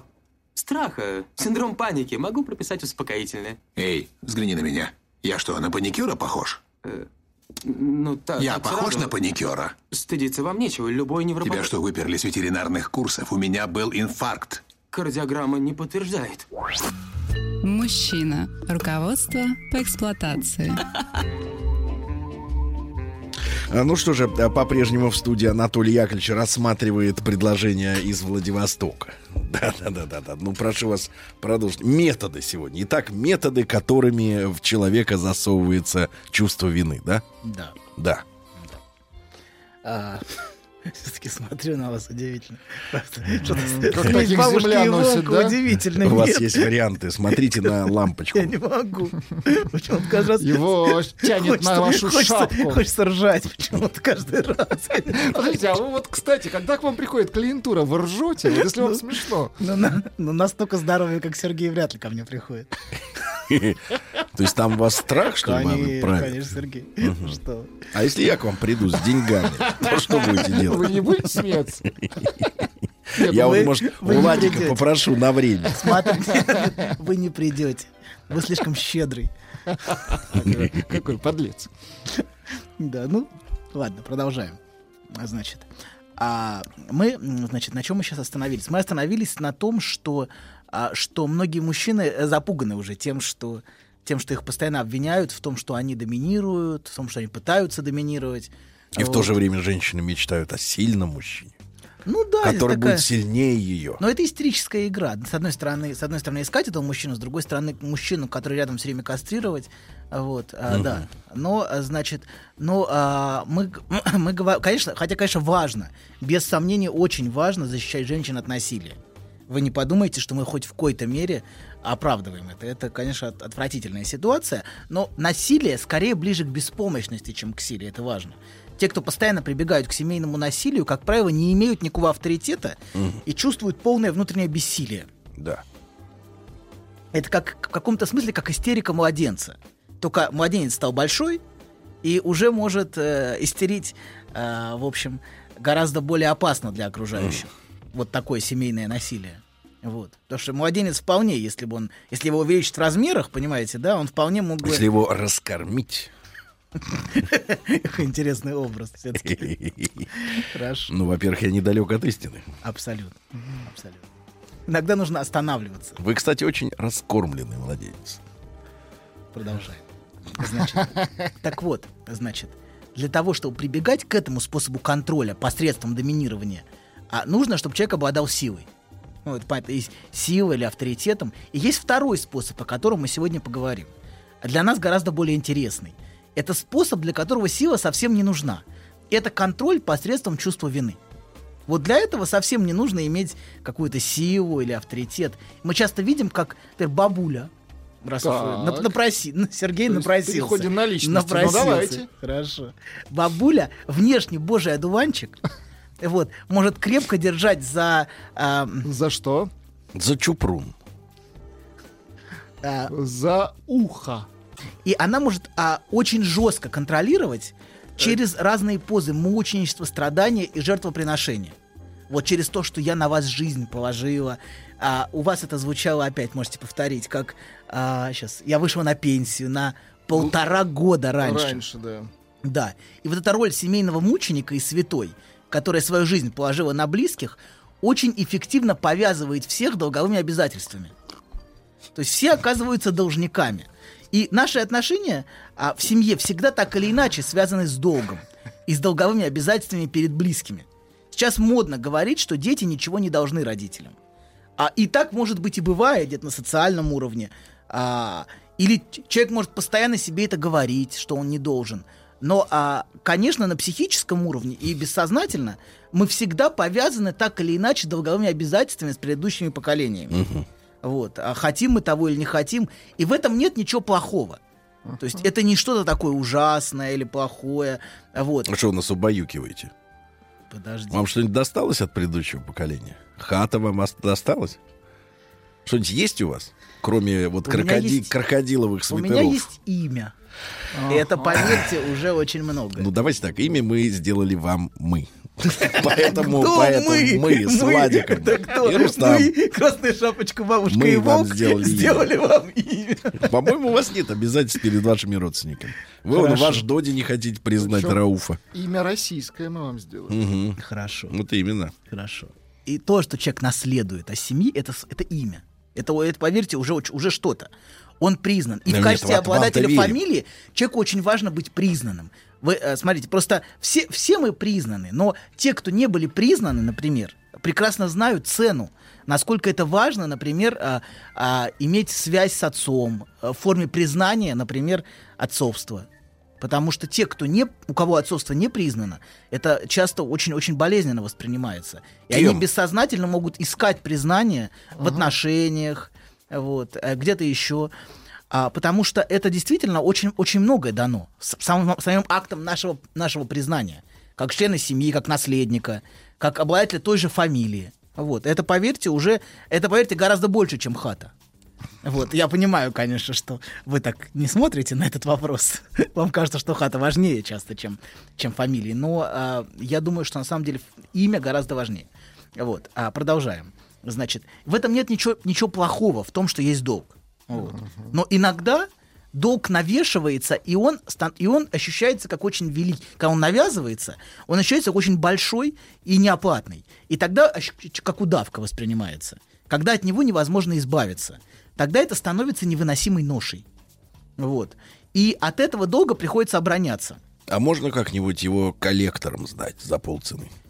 А, В некотором смысле так многие делают, я сейчас пытаюсь это сейчас сформулировать. Они находят других, кому они должны.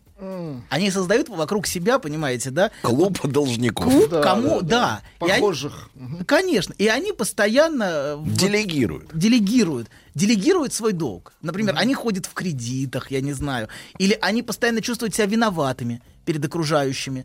Или они постоянно как-то пытаются, ведут себя мазохистически с, с окружающими. Это тоже может быть способом делегирования долга. То есть я должен не ей, а, например, вот, э, не, например, не, не, не бабке там, ну или не матери, а своей жене, например. И он со своей женой начинает себя вести как должник с кредитором. Понимаете, то есть долг может смещаться. Конечно, а, тот, кто виноватит, вряд ли получит этот долг. Но а, много людей вокруг будут весьма, как бы сказать, порадованы потом а, возвратом долга, который, конечно, возвращается совсем не туда, откуда он исходит. Вот. Витиевато ты Слишком, сегодня. слишком. Ладно, да, продолжаем. А, значит, а часто от долга приходится защищаться. Если- Если мы должны, то нам приходится защищаться от долга. И часто мы имеем ситуацию, которую можно назвать вина против вины или долг против долга. Например, когда мы слышим от ребенка или взрослого постоянные обвинения и претензии в сторону родителя. Вот очень часто мы это слышим, и часто за этим стоит попытка защититься от вины, а которую, на него, которую у него вызывает родитель своим требованием. Ребенок защищается от родителя и от тягостного долга перед ним тем, что заявляет. Родитель мне тоже должен. То есть он передо мной виноват. Он не заботился обо мне достаточно, был плохим родителем. А я не, и, и не только я плохой сын, например, что не выполняю, или дочь плохая, что не выполняю обязательств перед ним, но и он тоже плохой. То есть дети пытаются часто а, от такой вины за, и долго защищаться тем, что сами а, обвиняют и имеют претензии. То есть это попытка на самом деле очень часто, а, очень часто защищаться от вины самому. Я, кстати, не говорю, что претензии не обоснованы. Очень часто претензии вполне обоснованы, а и имеют очень глубокие основания. Обоснуй. Бабуля, ты изуродовала Ты- жизнь нескольким поколениям, и мне надо что-то еще обосновывать тебе, бабуля. Минуточку, осторожно. Хорошо, а извини, то дальше кулинария у вас пойдет через Хорошо, край. бабушка. Ладно, прости. Я что-то заговорился. Вот, об- обронил аж свою эту. Свою Да. эту. Хорошо. Бабайку. так, вот, так вот, то, что мотивирует, то, что мотивирует постоянно повторять вновь и вновь это, дело не в том, обоснованы претензии или нет. Но то, что человека заставляет всем рассказывать о том, как с ним плохо обращаются, например, и рассказывать, какие плохие родители, это часто собственное чувство вины перед родителями. То есть а вина против вины, понимаете, да? Я, я их обвиняю, потому что сам чувствую себя очень виноватым. И пытаюсь ситуацию уравнять. Таким образом, не быть невыносимо должным. Вот. Причем, кстати говоря, не особенно важно, хорошие родители или нет, чтобы чувствовать долг по отношению к ним. Часто, тем, чем хуже родители, тем а, сильнее ощущение долга перед ними. Как это не парадоксально. То есть, казалось бы, объективно, что а, хорошие родители, ну, вроде мы как должны им, а плохие родители не должны. Совсем не так. Часто а, а, повязывают Часто долгом- алкашам должны гораздо больше. Сто процентов. Абсолютно. Ужас. Абсолютно. И вина перед ними гораздо больше. Вот. То есть нет смысла быть хорошим родителем. Можете быть плохим мальчиком, Сергей. Можете быть плохим мальчиком. Я вам разрешаю. Тем более, что это у вас неплохо Только вы мне получается. справку оформите. Вы скоро станете плохим дедушкой. Имейте в виду. Ладно, продолжаем. Значит, смотрите, а давайте так, отст- маленькое отступление. Вообще, чем более человек нарушен, например, в данном случае родитель, тем более настойчиво и безжалостно его требования к окружающим. А, И, чем, и тем больше он травм наносит окружающим своими требованиями, а, своим, своими, своими наездами, своим, своим безапелляционным и уверенным требованием. Вот, и повя- он часто повязывает других ощущением долга именно тот, кто более нарушен. Вот. А, и вообще говоря, вот вообще говоря, а, в семьях обычно более нарушенные тиранят более здоровых. Вот если так это сформулировать, такая дедовщина больненьких в семьях обычно царит. Больненьких. Нарушенных. Давайте. То есть требовательные, более часто не- нездоровые люди. Да, конечно. Потому что более, например, более невротические, ну, в этом смысле более здоровые, скажем. Для меня невротические здоровые, психотические, давайте более больные. Для Бо- вас. Для, для меня, да. Так. Более невротические члены семьи обычно сомневаются, Мгм. готовы к диалогу. А Они не чувствуют себя у, в себе уверенности, чтобы навязывать другим а, свое видение. мнение Они как-то, ну, ну как-то, ну, вступают, начинают спорить как-то, да, Ну, сомневаются. И они сами готовы поставить под сомнение свое видение. А если на вас прет каток, знаете, как... это псих. Анекдот, анекдот. Опять анекдот. Приличный Не доктор? надо. Я не Доктор, знаю, достаточно. я побаиваюсь, Сегодня исчерпанный анекдот. Мы, мы за ухо еще будем расщ- э, Человека да, переехал каток. Знаете, да, это анекдот? Нет, не надо. Ладно. Дома седьмой, восьмой, девятый. Звонок скоро. Ладно, продолжаем. Значит, вот такие люди, бывают люди катки. Вот люди-катки, как правило, более больненькие, чем люди, которые... И, кстати говоря, часто, часто за, за- за счет этой уверенности в собственной правоте, они вот люди такие психотические, такие очень часто обладают паранояльной уверенностью. Они навязывают другим свой дискурс, свое видение, свое восприятие и постоянно обвиняют окружающих и постоянно преследуют их чувством вины, а, вот виноватят, как вы говорите. Вот. И, и, как, и вот это требование, оно, а, конечно, гораздо более сильно, чем тот, тот кто, если один каток, а другой как-то пытается что-то объяснить, конечно, каток по нему проедет, без сомнения. Вот, поэтому а, чем человек больнее, тем чаще а, он может навязать другим свое видение в семье. Вот. А, и, а, и продавливать. Ну вот. Так очень часто бывает, что сумасшедшие начинают в семьях. То есть опять вот на скользкую тропинку. То есть вот именно сумасшедшие продавливают. Очень часто сумасшедшие продавливают, действительно так бывает. Потому что более здоровые как-то они, ну, они готовы. Они элегантно, да. Они готовы как-то, ну, так прислушаться, да. А этот не готов слушать. А он обладает вот эта уверенность, знаете, уверенность, уверенная в себе личность, как это, как это, с высокой самооценкой, с адекватной, да, без заниженной, она вполне себе проедется по людям, которые не так уверены в своем видении мира. Вы о людях тонкой душевной организации. Да, да. Понимаю. О таких, как мы с вами, доктор. О таких, как вы с вами. Какой-то вы подлец, доктор. Хорошо. Вот. Да, и, а, к сожалению, к сожалению, так бывает, что вот э, больненькие, они мучают здоровеньких. Вот. И, и, и, и требование часто вот такое, и такое навязывание своего видения, оно исходит из часто неадекватного видения окружающей реальности. Именно, и именно вот дело даже не в том, что вам говорят, дело в том, какой интонации вам говорят. Что э, вы чувствуете, что нету места в этом диалоге. То есть дело не в том, что, понимаете, мо- могут говорить, в общем, правильные вещи. А места нет. А вот места вам нет. хороший вопрос из Ростовской области. Дело в том, что на ростовской земле живут люди прямые, э, откровенные. Во и спрашивают, смыслах. Сергей, а вот Добин, он кто по жизни?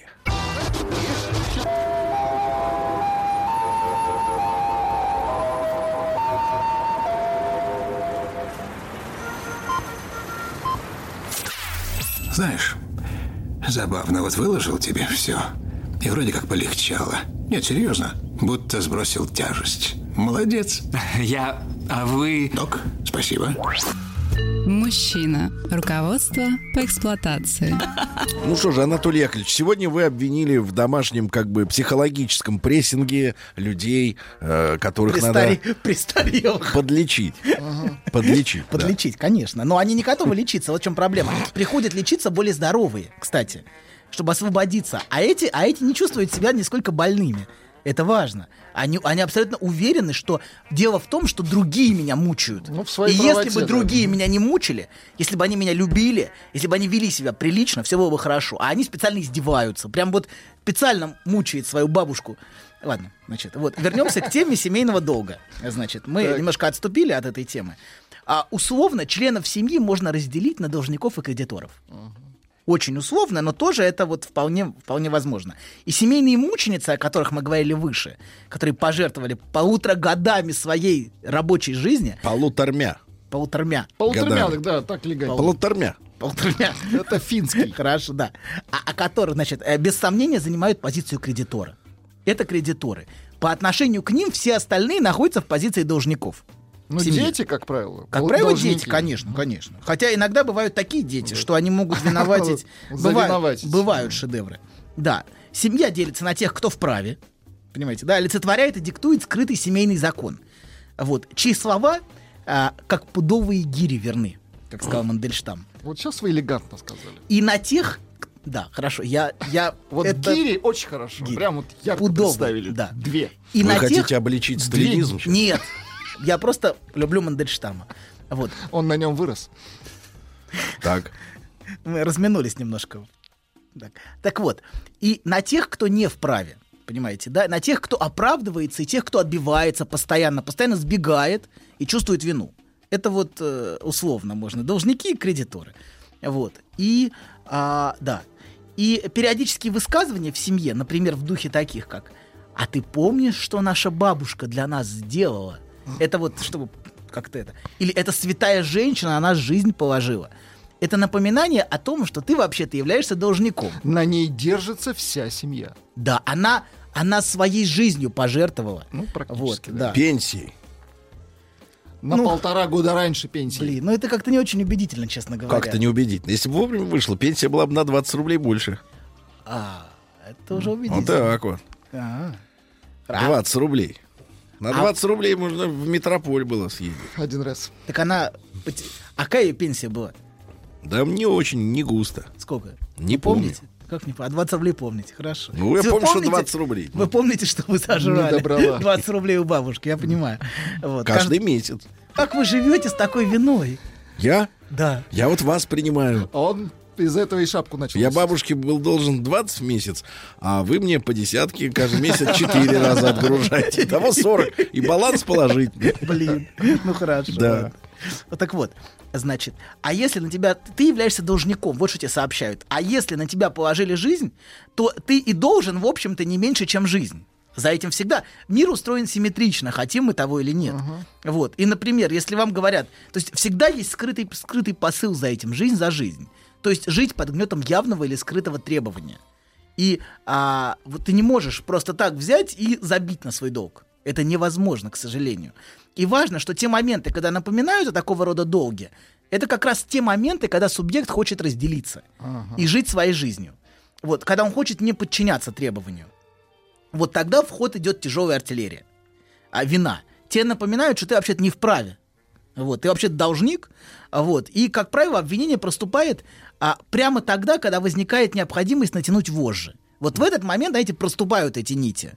А, а, да, а так, так это обычно скрыто. То есть так эти нити обычно скрыты, но в тот момент, когда возникает, понимаете, попытка разделиться, тогда вожжи натягиваются, и те напоминают о вине и о долге. Но обычно никому ничего напоминать не нужно. Вот это тоже важно. А обычно все понятно без слов. В семье, как, в которой царит такой Должники закон... знают, да? Должники знают, что можно, а что нельзя.